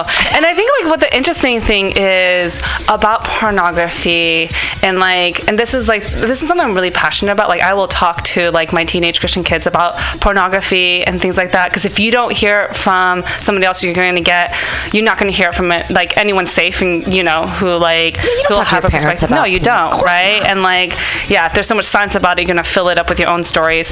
But like the the truth of it is like with a lot of porn addiction and things like that, a lot of the time it's used as a way to escape from something else. Sure. It's Right? just like the drugs and alcohol. It's just like the drugs and alcohol. It's just another form of that. And and like the the cure for that isn't stop doing porn, but it's let's explore why are you going there. Right. Like what is it that's Sure. driving you there? And I remember like what I love about my church is they're so open and vulnerable and they're all about like I'm a sinner and here's my sin and like I need grace. And so we had somebody who was like very up there in our church and he talked about his struggles with porn and he was like, you know, basically confessing that he's had this, like, l- you know, ever since he was 12, he discovered pornography. But he said, like, I was a fat kid. And, like, what I liked about pornography is these narratives of these women who wanted me. And I wasn't getting that elsewhere. And, and so, like, I would shame myself to try to stop it, but that wasn't working. And he said, like, what, what finally worked was, like, knowing that I'm wanted by Jesus. You know, Wow. and like and that that was kind of like like it was like it's just a whole different perspective of looking at like the whole entire industry of sexuality and things like that because beneath it yes it is like this very gratuitous thing um, but beneath it is like there's this deeper longing for connection or this deeper longing for being wanted or being validated like the pornography industry thrives off of making men feel special wanted and powerful when they're not like that like as a 12 year old you're not wanted special or powerful you have no power Right. and things like that and so you find this world where physically it feels good but in this much more emotional spiritual level it's fulfilling something else as well in a very false way Right, right, right. right um, and so i think like what's important to tack on to this discussion about sexuality with young people is like like what's driving you there and let's let's let's talk about that right Yeah, I, and I, I just think that we start need to start talking with Uh, kids about earlier. it because Oh. they all have phones now. Yes. It's everywhere. And it's crazy because the Internet is a scary place. Right, and it's it's like one of those things where like if you remember like drawing the little angle and you draw like the one percent thing, and like the more that you draw it, the more like pronounced it gets. And like the same thing is is like as you start to get addicted to pornography, you need more and more obscure or gratuitous things to feel excited. Right. And and a lot of people have this theory like that's how pedophilia begins actually. Wow. Is like it- like no one starts off saying I want to screw a child, right? But like it most likely that became the pornography that they got off on, right? Wow. And so like yeah, and so there is this interesting thing about like when you, there's a vacuum, you fill it up with whatever is available, and what's going to be available are these like more and more kind of seriously disturbing things. Mm. And I remember even like talking to somebody about like he was struggling with having incestual feelings with his sister, and like most likely like I didn't talk to him that much about it, but I'm thinking it has to do with the fact that he probably watches pornography And the that has incest that porn is narrative. a big new thing that people have been. I'm like, it, Right. it blows my mind. I'm like, Yes. and I feel like such like a snowflake when I'm like, there's what? like there's like I never even saw. I I only heard of it in name, but two girls, one cup, which I I heard is a I've never disgusting. I think the even heard of girls that. eat poop or something. Gross. I know it's terrible. Yeah. But that was a thing that was like, every, but that's the scary thing about the internet Yes. is we give kids access to everything, and then we don't tell them how to look at it Yeah. with a critical eye or with not accepting it as truth. Like Yes. they don't see it as fantasy. They don't No. understand even how to process fantasy. No. Do they? Like No. do Yeah. 12 year olds know the difference between like they I don't think they do. No, yeah. I don't think their Yeah. brains are like big enough yet to No. understand that not everything they see is truth. Yes, yeah, for sure. And so, like, I'm so passionate that, like, the church needs to start talking about sex more. Yeah. We need to start talking about pornography more. We can't be scared of saying these words at church because if we don't talk about it and give a healthy perspective of, like, w- at the end of the day, what does sex between two people actually mean? Making babies. Yeah. That's what I was taught. But, like, yeah, right. Um, That's the thing, though. right. If you think about it as making babies, then you take it a lot more seriously because Sure. you're not just going to willy nilly. Yeah. I mean, I have an IUD, so it's not a big deal anymore. Right. And I've been in a committed relationship for over five years, and Right. so it's great and fine and everything. Yeah. But like, it's. I mean, it, I think when we teach children like sex in its biological form Right. is to procreate. Now Sure. Mm-hmm. we can also gain a lot of pleasure out of it, but we have to think about the consequences Oh, yeah, that's of important. of having a relationship, about having going to relationship counseling, about what does Right. that mean, and when we just deal with these societal mores that are very loosey goosey, Yeah. you have thirteen-year-old girls having sex because they want someone to like them, Yes. And they think that's the standard. and right. they think that's what it is, and then then you get into more crazy, you know, dilemmas Right. about what if you have a thirteen-year-old girl and she gets pregnant? Oh my Sure. God! Right. Like, what do you do then? Now we're in a super moral quandary because does she have a baby? Does she put it up for adoption? Is she Right. going to terminate the pregnancy? Do you believe in terminating pregnancies? Does that go against the law of Right. God? Like all these, but it can all be solved with I don't know education or Yeah. or I mean, knowledge? you know, and I think like what I really believe is that like it wasn't so much the fear of getting pregnant. It was like I think what was given to me was this like belief that like sex was really sacred. Yeah. And like it was like this really beautiful like um commitment between a man and a, and a woman within the confines of marriage of being this like beautiful expression of, of their love and that it was you know um, and it was meant to be like the best way that I can sort of um, I'm trying to remember like the term for it but like I think like the the term that my church used like you create a soul bond with that person Mm, that's really nice. and you're not meant to create a soul bond with somebody that gets ripped away later Oh. like it just ruins something inside of It you does. One night right? stands are Yeah. horrific and all, and they hurt people and they make the Right. but the, that's what. So I was married to the same guy Yeah. for 13 years and and we were together. And then so when after I divorced him, I started having sex willy nilly because I moved to San Francisco and I was in my 30s and I was like, let's. But Right. like every time that you do it and there isn't connection i do believe it just takes a little it takes a little meaning does. out of what it is Right. it's like take just a little puzzle piece out of how special it Yeah. could have been and then but then once you have no puzzle left and you're sitting there and then it's like then it becomes sort of meaningless because Right. you took the meaning away from it like Right, i like yeah. i took the meaning away from it every Right. time i said this isn't important. Right. And when other people, when you move to a place like San Francisco and people don't Yes, care and they just right. do it willy nilly Right. all over the place and Absolutely, they're like, right. what's wrong with you? Why would you put any meeting in this whatsoever? right. And it's like, but it. I mean, so then, so then I started feeling stupid because I was like, Sure. I am attaching meaning to this act, and everyone else in San Francisco was like, there is no meaning to this, and I'm like, but there was. Yeah, and So- and, I, and I, I believe that there is for the people who don't even recognize it. Maybe they just don't see it just yet. But um, I, I yeah, I do believe that there is this like deep soul connection that happens with with sex. Yeah. that isn't meant to be ripped apart. Well, you it's know? not meant to be Yeah. just. It it doesn't Yes. always happen. If the more you give it away willy nilly, the less Right. the less there could actually be that that connection. bond. Yeah, Yeah. yeah, for sure. I'm so happy for you and your husband and your children. uh, what What are some last things you want to say to wrap up? Um, yeah, I think. Oh, Tell us your church name again. You guys have open. yes. People can come anytime. Yeah, people can come. Your Yeah, Resonate Church. in Resonate Church. you have Fremont. Bible Yes. studies. Um, you Mm. we have, we call them like missional community groups, um, but they're just our small groups and things like that. And it's all about doing life together. Um, and I love it because I was like in the group with my pastor's wife, and there's just no pretension. That's great. You know, there's no just like oh, like I'm a I- pastor's wife. I'm better than you. No, she's Oh, just like girls, I need help. You know, and it was just so refreshing to be around people who are so vulnerable. And so I think like if I had some lasting words, it's just like I just want people to know like they are they are worth so much more than they can imagine and and the way that they can really finally access that is to like be connected to a god that unconditionally loves them Yeah. you know and i think that there's so much meaning in that people are worth something yes intrinsically. It Yes. doesn't have anything to do And- with monetarily. It's No. like that just being human, Right. Because you're in the you're you were created in the yes and just image of- of- existing yeah.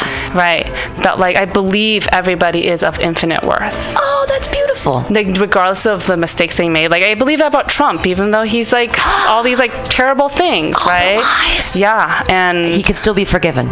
Yes, Jesus and- wants to forgive Trump. Yes, and his soul is still of infinite worth, just like my soul is of infinite worth. Wow. And so, That is very empathetic and compassionate of you. thank you. Yeah. But it comes, it comes, You're it comes from Jesus. You're being empathetic toward Trump and and th- Doesn't I agree with what he does? th- right. No, but no, but that's that's impressive. That's real Christianity. That's Yeah. that's following Jesus. The love love your neighbor as yourself. Right. And love God. And love God. Right. Love people. Love God. That's it. Yay. Yeah. Chen here, and Thank you. Christina hanging out. Uh, this has been some call me Tim. Everybody, uh, read read the Bible. go, go out, and pick pick it up. read read some verses, uh, and um, you know, try to be compassionate to your fellow humans. And don't watch so much porn, you weirdos. I'm not- I don't mean to judge you. I'm not trying not to judge you. Sorry, Jesus. I'm trying not to judge him. Um, thanks so much again. Thank you. Uh, this has been some call me Tim. Oh, when are you performing next? Tell the people if you, you have any, Oh, know any what? I upcoming think- shows. Um, I have one in August. I just don't know the date yet. I Mm-hmm. have to like get that down. I have another one in like September 13th, I think, out in Campbell. Um, And you were pretty clean. You were clean, like Um, cleanish.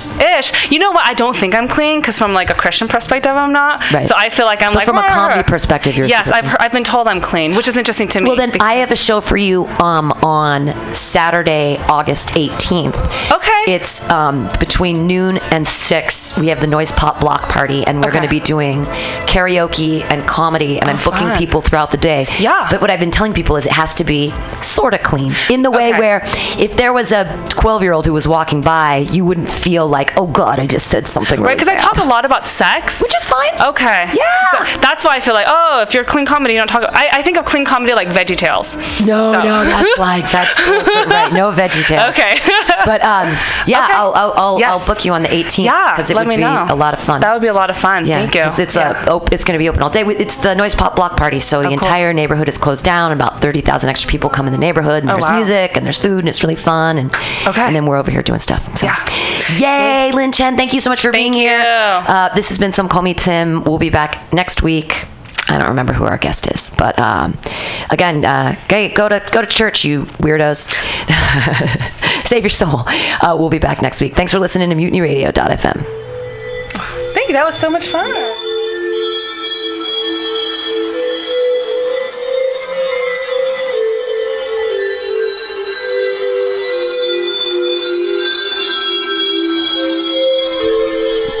Hey, everybody.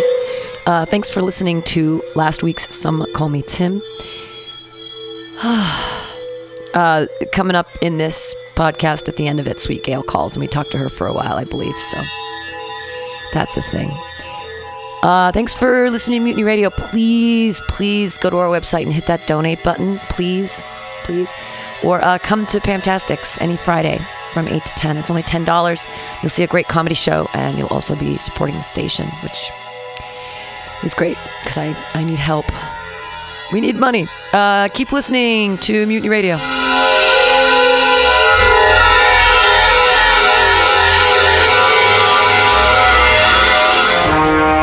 Are you tired of swimming through a sea of podcasts? Are ye on a raft without a paddle?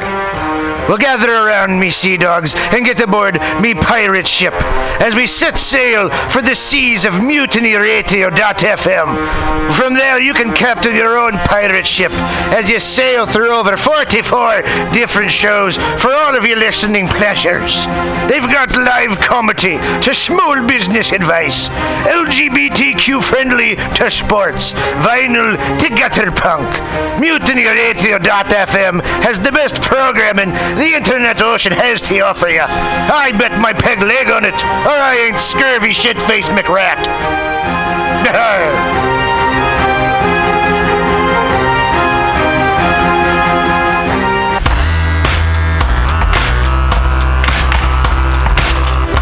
Hey, everybody. Listen to the weekly review with Roman every Friday from noon to 2 p.m. This is an unapologetically anti capitalist program. We interview community organizers, activists, and artists. We talk about ways you can take action right now. So listen in to the weekly review every Friday from noon to 2 p.m.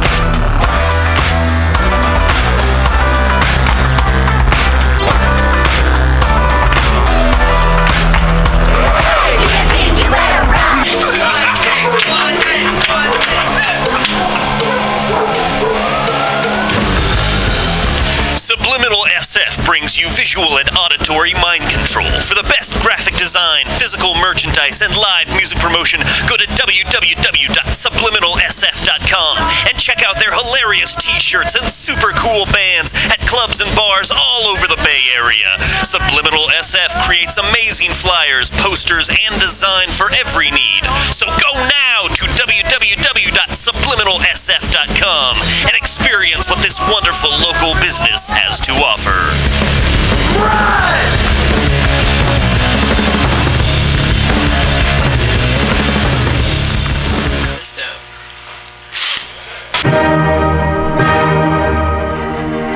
Good evening there, my friends here at MutinyRadio.fm. Chester Cashcock here, and giving you my love and regard as well as movies over there.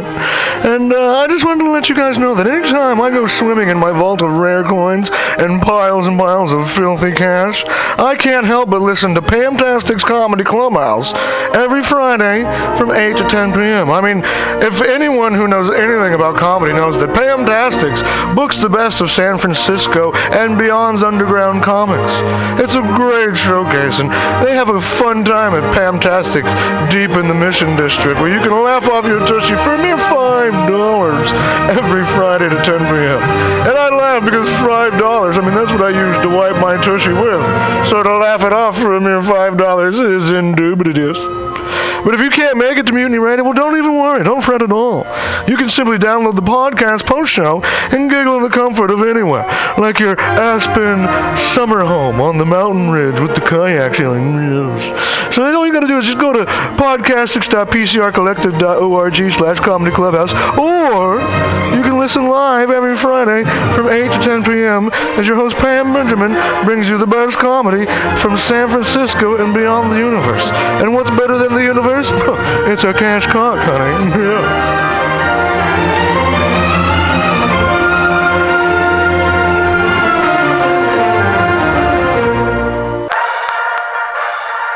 Well, hello, boys and girls. You know what a password is. That's a secret word that soldiers would use to get past the sentry and up to the front. Well, here's a password that gets you up to the front in all the right places.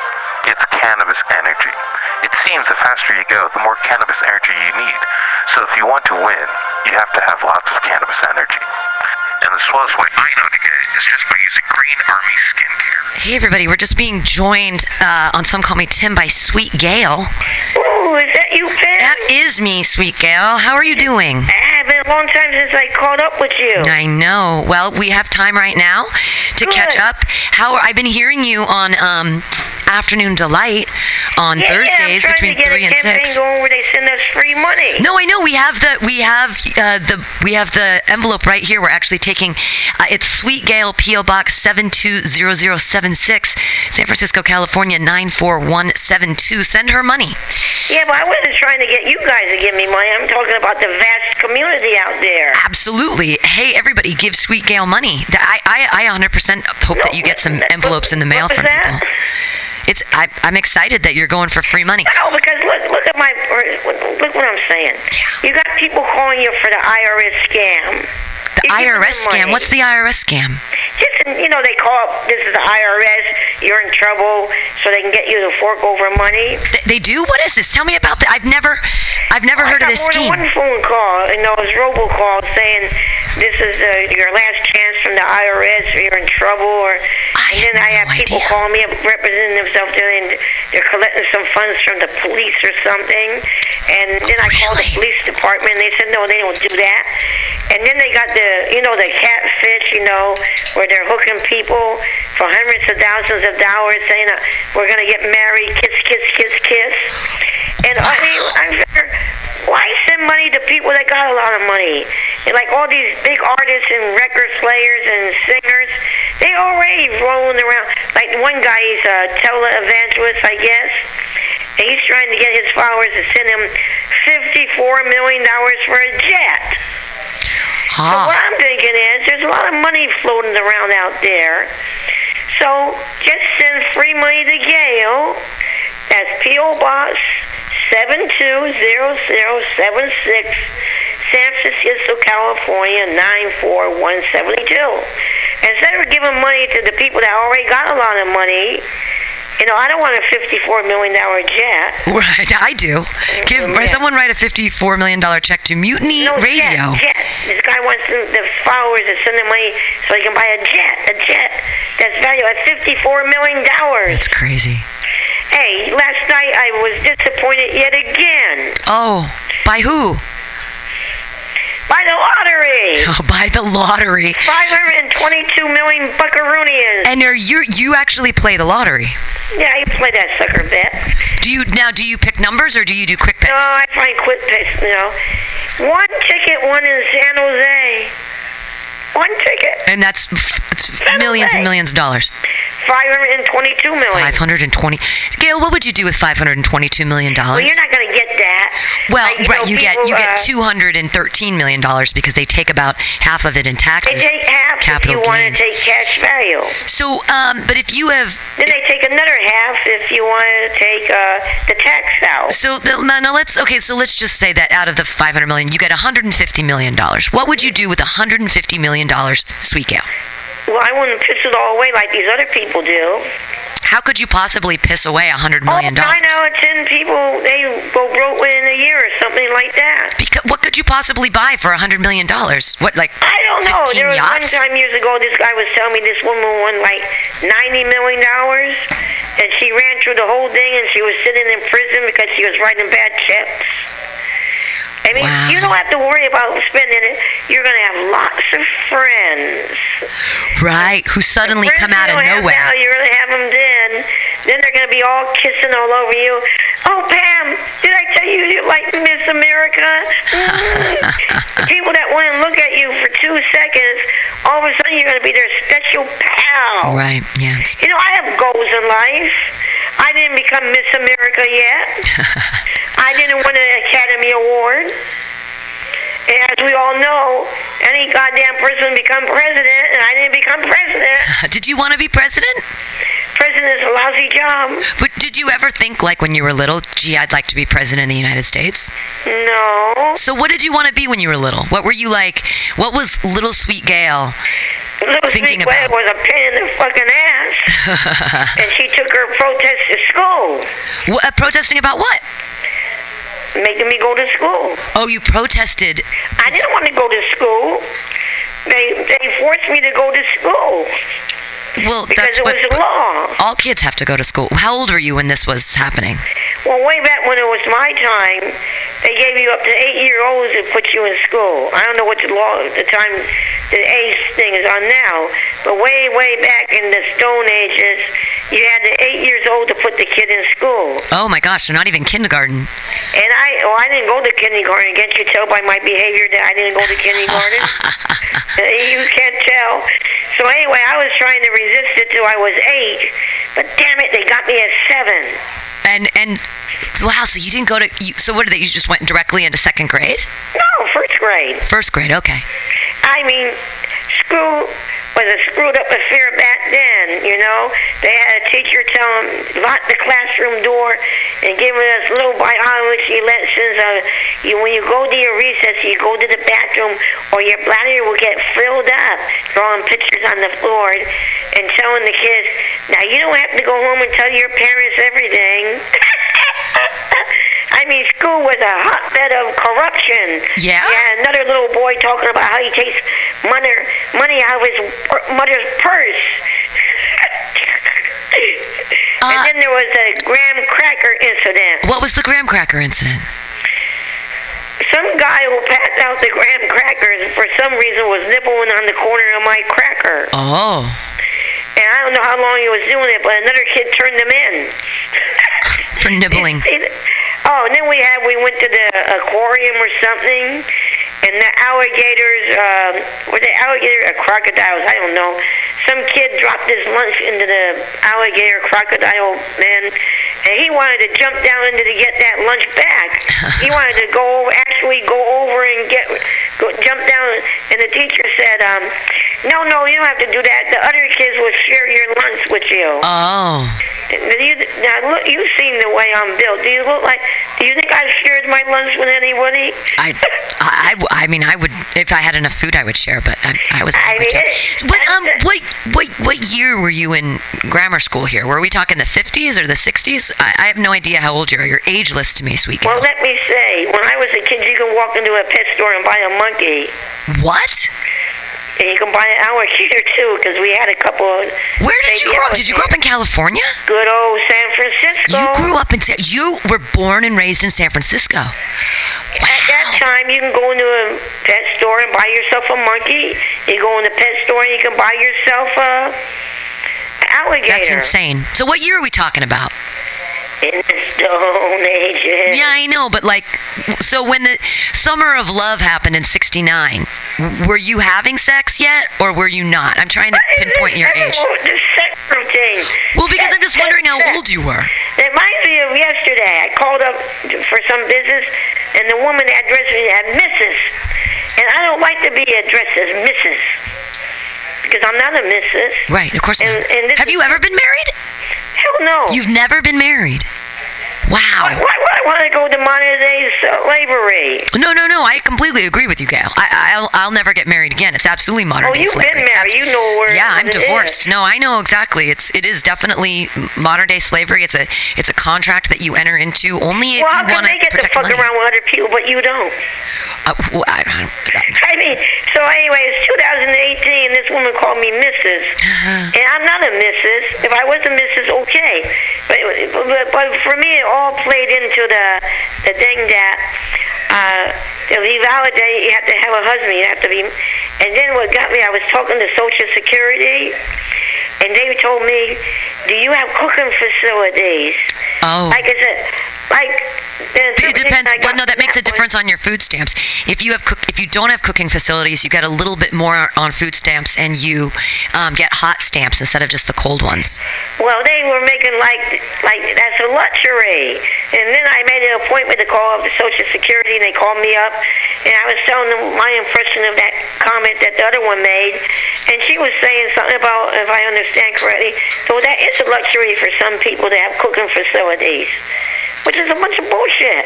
This is supposed to be America. Hey, let's get to our politicians here. The guy that pulled down his pants. Yeah. You, He's you see the definitely- caliber of people that are running the country. Well, and I was we were talking earlier about im- impeaching Trump, and I've always said it's very scary to impeach him because Wait, Pence what's is the guy behind him? right. He's a whack job, but you know, you could have a crazy whack job who believes that the dinosaurs weren't real. Um, and doesn't believe in uh, abortion. Not he's not a pro-lifer. He's a, or he's a pro-lifer, not a, uh, a pro-choicer. But it's it's okay because if we all vote in November and we have a Democratic House and Senate, then it, once we impeach Trump, Pence is a lame duck. See, we're not linking ahead of it. This guy is crappy, but how about the other guy? I found out he wanted to put a conversion center. Right, but if we exactly, but if we if we if we elect in the midterms, if we make the House and the Senate be both Democratic, then he'll be a lame duck president because if we impeach Trump and Pence becomes tr- president, there's nothing he can do because he won't be able to push anything through the House or Senate. So all of his crazy whack job ideas with like the conversion camps and and, and pro life. No, exactly. But you don't have to worry about him because he'll be toothless. Like we'll, we'll remove his fangs. It'll all what be fine. gets me is, I think a lot of the problems in the world is people want to mind each other's business. People that are your age are what? People, a lot of the problems in the world, people want to get into other people's business. Oh, they want to get into other people's business. Yeah, Why don't you just take care of yourself? If you don't want to have an abortion, that's fine. don't have one. Yeah. But then go tell a hundred people they can't have one. right. I, I, hundred. Sweet Gail, speak the truth. Look, look at this. There- there- these- what gets me is because I watched The View and Mer- Megan McCain. You know, she doesn't want to have children, as I understand. It, that's that's John McCain's daughter. yes. Yeah. But she doesn't want to have children. But I think she's against abortions. But why is she having sex with her husband if she doesn't want to have children? Because it's like pick and choose. Because we all know, well, we don't all know, we, we should know, that sex is only supposed to be a, punch, a function of procreation. Well, if you believe in the Catholic. Well, if she believes in non abortion, Right. how could she believe in having sex and not becoming pregnant? I- w- hey, pull out that catch twenty-two, Gail. You you're you're a thinker. Yeah, I'm a. Th- well, anyway, I was also saying they should send Mutiny Radio money. Yes, people should. Uh, they can go to our website, mutinyradio.fm, and hit the donate button there. They can also write us a check and send it in the mail. Just to, I mean, I'm on the mind that the underdog should get some of the bones. thank you. I 100% agree. I'm an underdog. I'm not rolling around in a $54 million jet. I'm not got a yacht. I'm not in Congress or in the Senate who is taking a good time like they're in a little club and not taking care of the people, you know. And the guy who runs the House is saying something about the one that got the $31,000 dining room table for his office and blamed his wife somehow. yeah. He's saying that public housing should be so uh, so nice so people want to get the hell out. And they want to cut back on people's food stamps. Yeah, they want it. They definitely are trying. Um, When I these just, people come in office and they have those business meetings and lunches and crap, what kind of food are they having? yeah, right? Exactly. Well, and I um I was at this is a couple of years ago, but um I was at at um Whole Foods and you have to tell them that you're buying whatever you're buying with food stamps before you buy it. Otherwise, you press the wrong button. It's almost like they have to publicly shame you.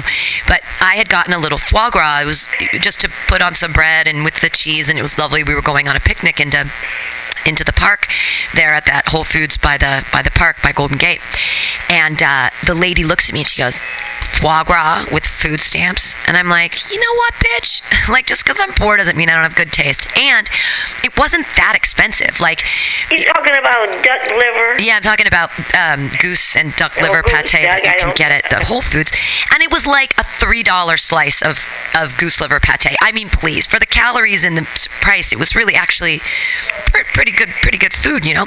But I was just shame, being Oh, I'm shamed. mad. Well, they can't shame me. No, I can't, I can't shame me. I'm like, oh, I mean, geez, because I know the people who should be shamed is the people running this country, and they have people sleeping on the street, and they have people asking you if you got cooking facilities, and the money is coming. I don't know. Mira Breed, I've been in touch with her office. yeah, London Breed, she's badass. And I think she's the way she. I think she's real. Because when I called there before, when it wasn't her in office, a lot of times they didn't answer the phone, Right. or the phone went ringing and went to neighborhood services. Well, I called London Bree's office several times, and each is like three times. It was answered by someone in their office. That's exciting. I actually need to call them. I have some ideas to help out the city. That is 6141. 554 6141. 554 6141. I'm going to put it in my phone right now Hey, because you know. that's great. And then, but I don't know if they changed the, the greeting because Five, last time five, I, four. you know, when they weren't there, 554 64 554 6141. 6141.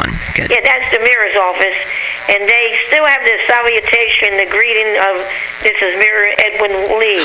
Really? I mean, the last time I got their voicemail, so I don't know if they're leaving it there. Well, I talked to the lady maybe Monday or they, 551 whatever, 6141. and she said, "Well, I want to know if she addressed him what I want, you know, uh, what I thought was corruption in government, uh, uh, what I called the FBI about uh, un-American activity." Sure. And the FBI got kind of annoyed at me, as far as I can tell. And the guy said, "Don't call back here anymore. Stop calling here." That's very funny. I mean, I, mean, I wanted them. I was had vague hopes they might come over and and rough me up and take me out in handcuffs. Then I can get in the news media. and Right. Put forth well, I've been trying to get exposed for years now. And you could leave the house. When's the last time you left the house? Oh, gee, I left the house for my medical treatment. What, what, what was that last medical thing I went to? Mm, the one where I'm, when they told me I'm losing my hearing. Oh, so anyway, I wanted to know why, and because it was because uh, it's an age thing. it's right. Yeah, my eyes are degenerating. I, I need reading glasses Well, I now. got can't see. cataracts.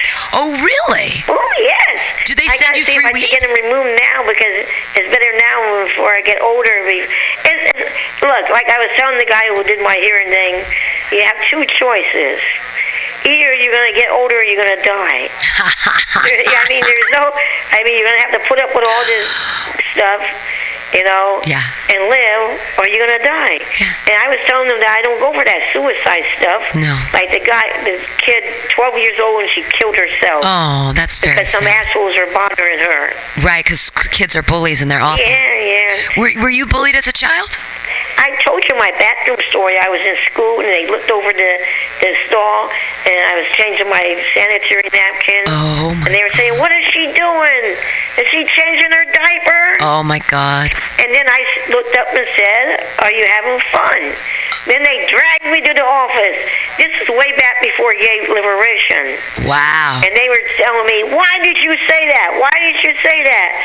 And it took me years and years and years to figure out they were offended because I they thought I was calling these children who shouldn't have been peeking at me anyway gay. I mean, it took me Oh. years to figure out that I was being persecuted as a gay person. I wasn't gay. But you were having your period. I'm so confused now.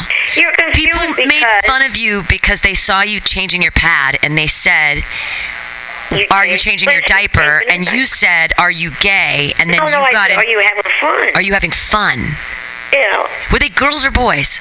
you're a girl. They were girls because boys wouldn't. You didn't. They didn't have unisex bathrooms back then. What am I talking about?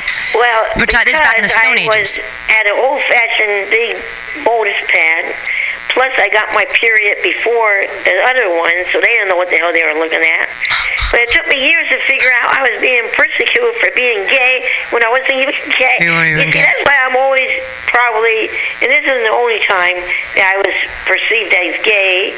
Uh, that's why I got a little taste of it, and that's why they, they didn't bother with gay people. What the fuck is that? Because I got a little of it, and I wasn't even. And you anyway, were even gay. you know, because I was watching public TV, and they had something called the Green Book. The Green Book. It's that not was like the for Little Red black Book. It's not the Little people. Red Book of communism. It has nothing What to do was with the Mao Green Zedong. Book? Because that was for black people when way back in the 40s or whatever, or 50s. Yeah, it was a directory of where they can go to, uh, you know, get in hotels and motels and where they can eat when they traveled. Yeah. When they had, and then they had another book. It was called the Address Book and it was a little address book, and it was way back to tell gay people where gay-friendly places were. Wow. Yeah. Because it was illegal. It was illegal to be gay back then. It was. Oh, yeah. I mean, I remember the whole Stonewall thing in the in the 70s in New York, and it was illegal to be gay.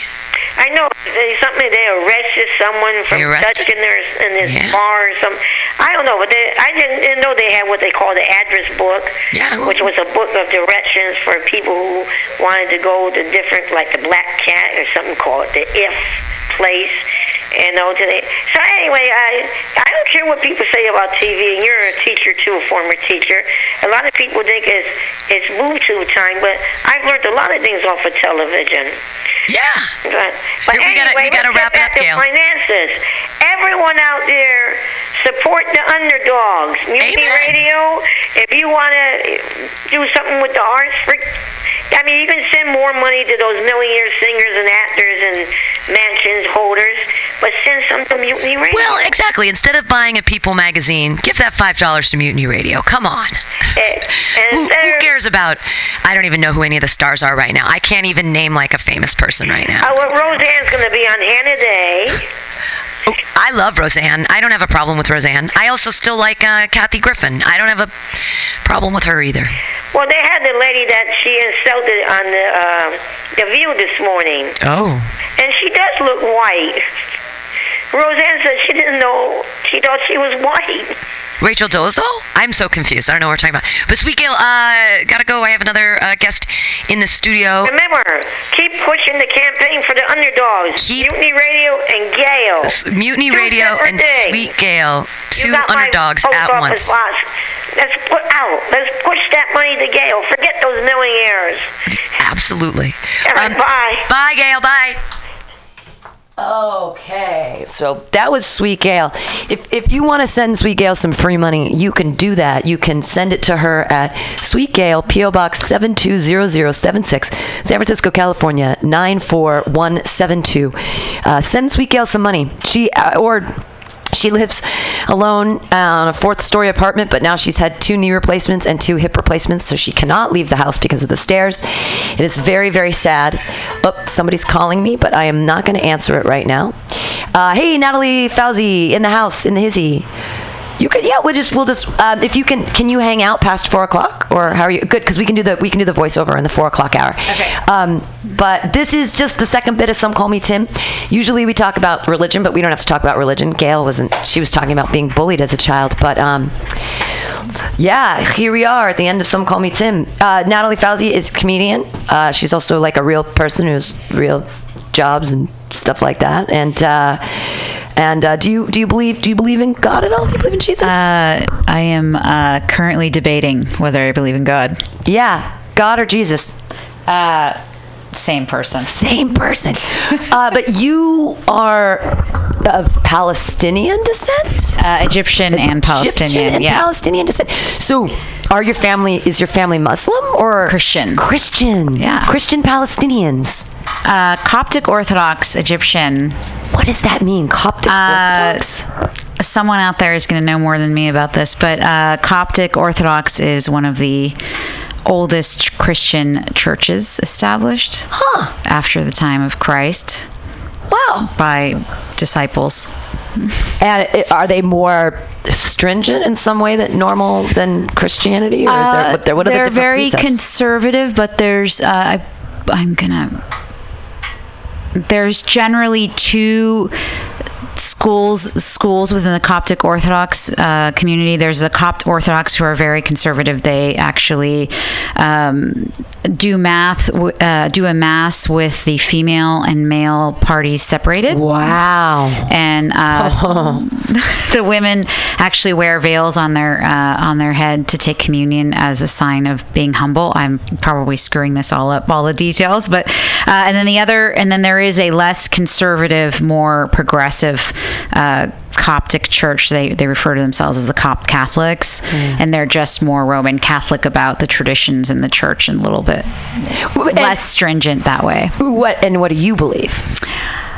Um, I was baptized Coptic Orthodox and then put in uh, 12 years of, well, 11 years of s- Catholic school. Wow.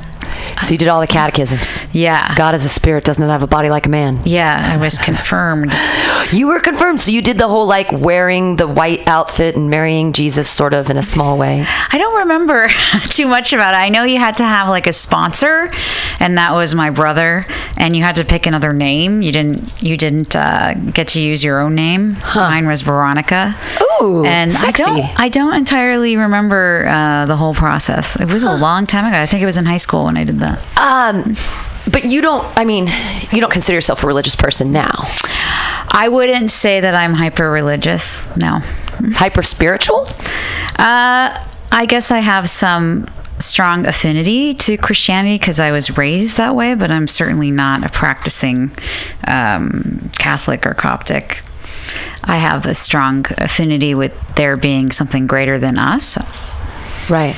But I'm currently uh, struggling right now. So, so are- are you and, and are you, you you said i said do you believe do you believe in god And is it that the, you're grappling with the existence of a higher power right now or is it that the specific judeo-christian model of one singular god or like what's the struggle uh, I'm not feeling particularly. Um, le- how do I say? Uh, I don't. I de- I'm definitely questioning things that I was that people say, like, "Oh, it's a sign." Like, I don't believe there are signs, Oh. or something happened for a reason. Like, I don't. Mm. I don't necessarily believe in those things, like the idea of things being Predestined, destiny or right. prede- Yeah, Sure. So I think from that point of view, I'm definitely questioning.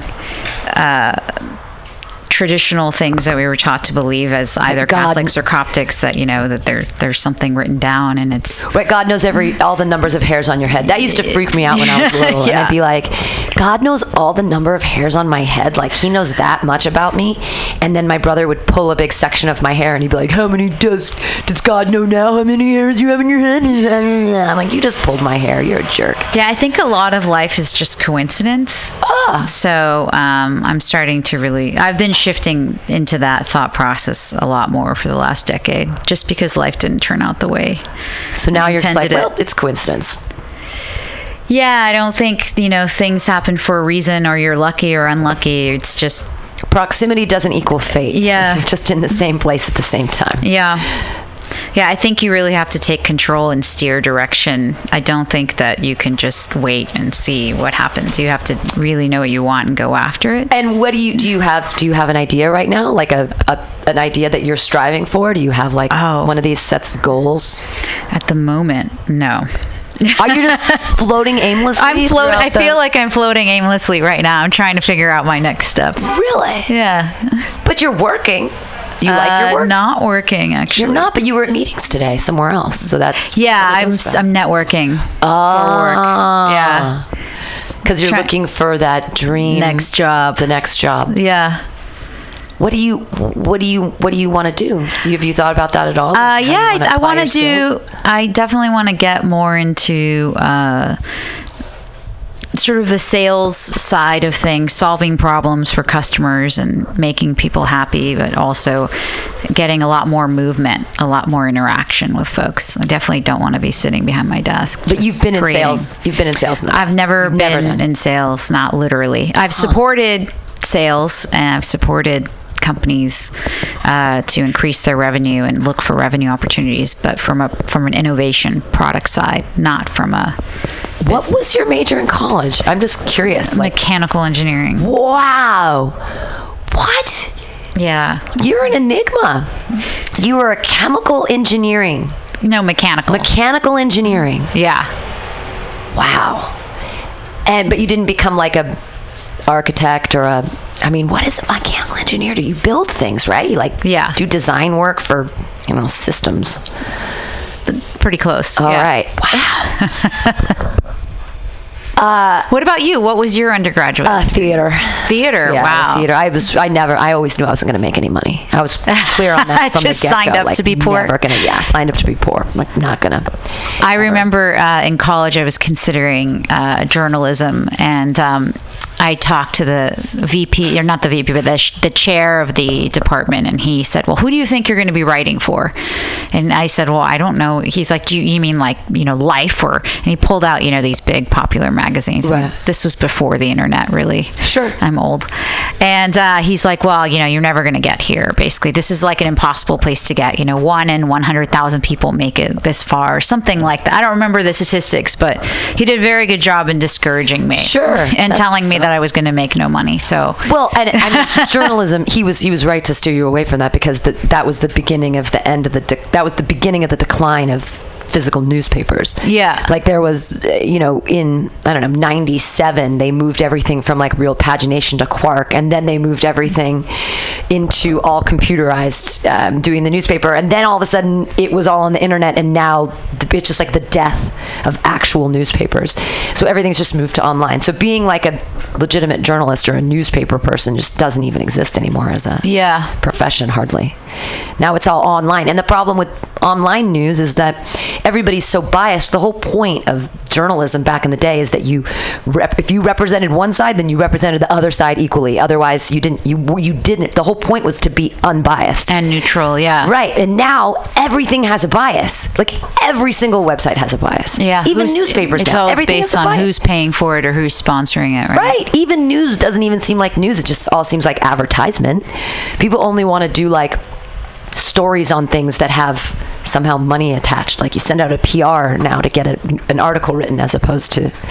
Absolutely true. Yeah. It's It is uh, all about money, isn't it? all about money. It's so hard to be, I don't know, a socialist in this capitalist world. especially here in San Francisco, everything's so expensive. You're you're basically trained to see how you can make that extra penny just to see if you can stay here a little bit longer. Right. Ah, San Francisco. So many people are leaving in droves now, right? Because it's too expensive. You can't. I mean, it's you, if you if you have rent control, you're okay, and you can never leave. Like that's that's the thing I'm scared of now is that you know everybody keeps saying, oh, you know, do you want to move to New York or L.A. and do comedy and pursue it? And I'm like, no, I want to stay here. And a lot of the reason comes from the concept that if I leave, I can never come back. Like once I leave my rent control apartment, there's no way I could come back and afford anything. I'll never find something for a thousand bucks a month where I can live in a studio. That just doesn't exist here anymore. It's like three thousand bucks. Who has that? Who has three thousand dollars a month to spend on? To, I, what? Like, I don't know. It's just it's astronomical that three thousand dollars used to be a pretty expensive monthly payment for a house. Like my first house, the, the monthly payment was eighteen hundred for a house, and now like you can't even just uh, it's very scary in San Francisco. Do you live in San Francisco proper? I do, yeah. Wow. So that's got to be scary. When, when was your last employment stuff? a while ago. So have you just did you s- or did you have tons of savings or? Uh, were you- yeah, I mean, I've just I've been managing. It's not been that easy. Did you have to f- cash in a 401k or something? No, no. Mm-hmm. That was yet. yeah, not yet. That's what I know a lot of people have done, but it's terrible because then you only get like 33% of the value if you cash it in early. Yeah. Uh, another trick that I learned is if you do have a very um, low income earning year, you can and you have the cash in your pocket. It's actually advisable to to shift your IRAs, your traditional IRAs, into Roths and pay the taxes now because you probably won't have you will won't be at that low tax bracket again. Wow, interesting. So. But you have to have the cash to pay the taxes, but you'll be doing yourself a favor and- when you retire. Wow, because but once you retire, you don't have to pay the taxes anyways. No, you do if it's a traditional IRA and you're putting money in pre-tax. You actually pay the taxes later when you take it out. thought but it you're was at a- all pre-tax. Only the Roth. The Roth is after tax, so that when you take it out, you don't pay You don't pay taxes any on taxes on it. Growth, right? That stuff trips me out because they they So want many to rules. they want to double they want you to they want to double dip you like it's the same thing where what if your parents paid taxes all their lives and then they leave you money but now you have to pay capital gains on it so you have to pay taxes on the money that they earned. I know. It's like it, it just it's they they get you. The government's going to get you every They turn. they always get you every time. Yeah, I. Uh, I, I've um, just because I own the bu- the station here now. I've paid taxes for the first time in ten years. Do you fully own this? Mm-hmm. Wow. Yeah, my name's on the business license and everything. Um, So is it multiple p- people or just a sole proprietorship? Just now? sole proprietorship. That is so awesome. It is so scary. And when did you when did you pick that up? Uh, so last year was the first year I paid taxes, but it was I, I put my name on the business license um, just before 20, so the end of 2016. So 2017 was the first year that I had to get an accountant and pay taxes and, and deal with all that. And this was the craziest thing. Taxes aren't a business expense, so you have to write the they're check. not. you have to write the. I had to write the check to the government from the Mutiny Radio account and pay the taxes, but I can't write that off next year. I can't write taxes off on next year's c- accounts, even though it's a business expense, but it's not. I'm like, taxes are just taxes. Yes. How can they not be written off as a business expense? It's literally a business expense. your comedy I just don't workout understand needs. anything. It's been a it's been a Straight. steep learning curve for me to be like, what are the wh- how does the world work? Right. Like, Do you, you get to write off your fees to your accountant? Yes. That, but not the, that year. The following. Are you tired of swimming through a sea of podcasts? Are ye on a raft without a paddle?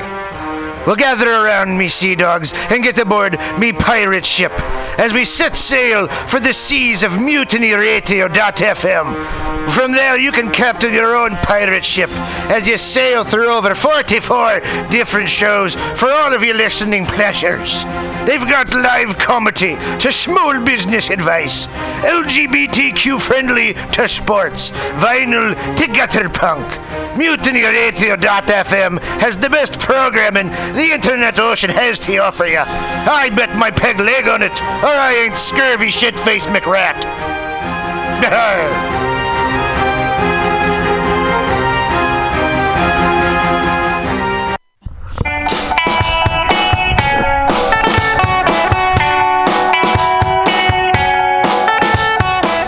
It's summertime, and we're ready to groove in the mission for the sixth annual Noise Pop Block Party. It's free Saturday, August 18th from noon to 6 p.m. with bands Empress of, Jeff Rosenstock, The Marias, The Shees, Small Crush, The Total Betties, and more.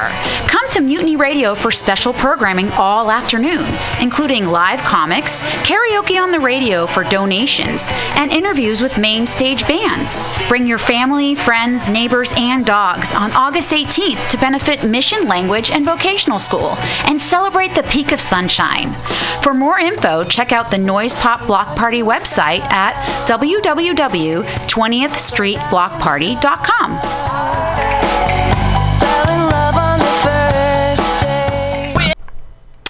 Hey, Mutineers Stolowitz here. Have you ever listened to Labor and Love on Saturday mornings, 10 to noon, with Bill Morgan? It's a really excellent show, one of my favorites here at the station. And it's all about service. It might be the devil, it might be the Lord, but we got to serve somebody. And Bill understands the virtue of service as the heart and soul of the labor movement better than a lot of people I know. And it's one of the reasons I love to listen to him. He breaks down socialism, democracy, protest history, workers' news, and the power of unions. Along with that, he serves up an excellent mix of jazz, Latin, gospel, hip hop, and traditional folk ballads. Great stuff. Check it out. Labor and Love is every Saturday, 10 a.m. to 12 p.m. Serve somebody.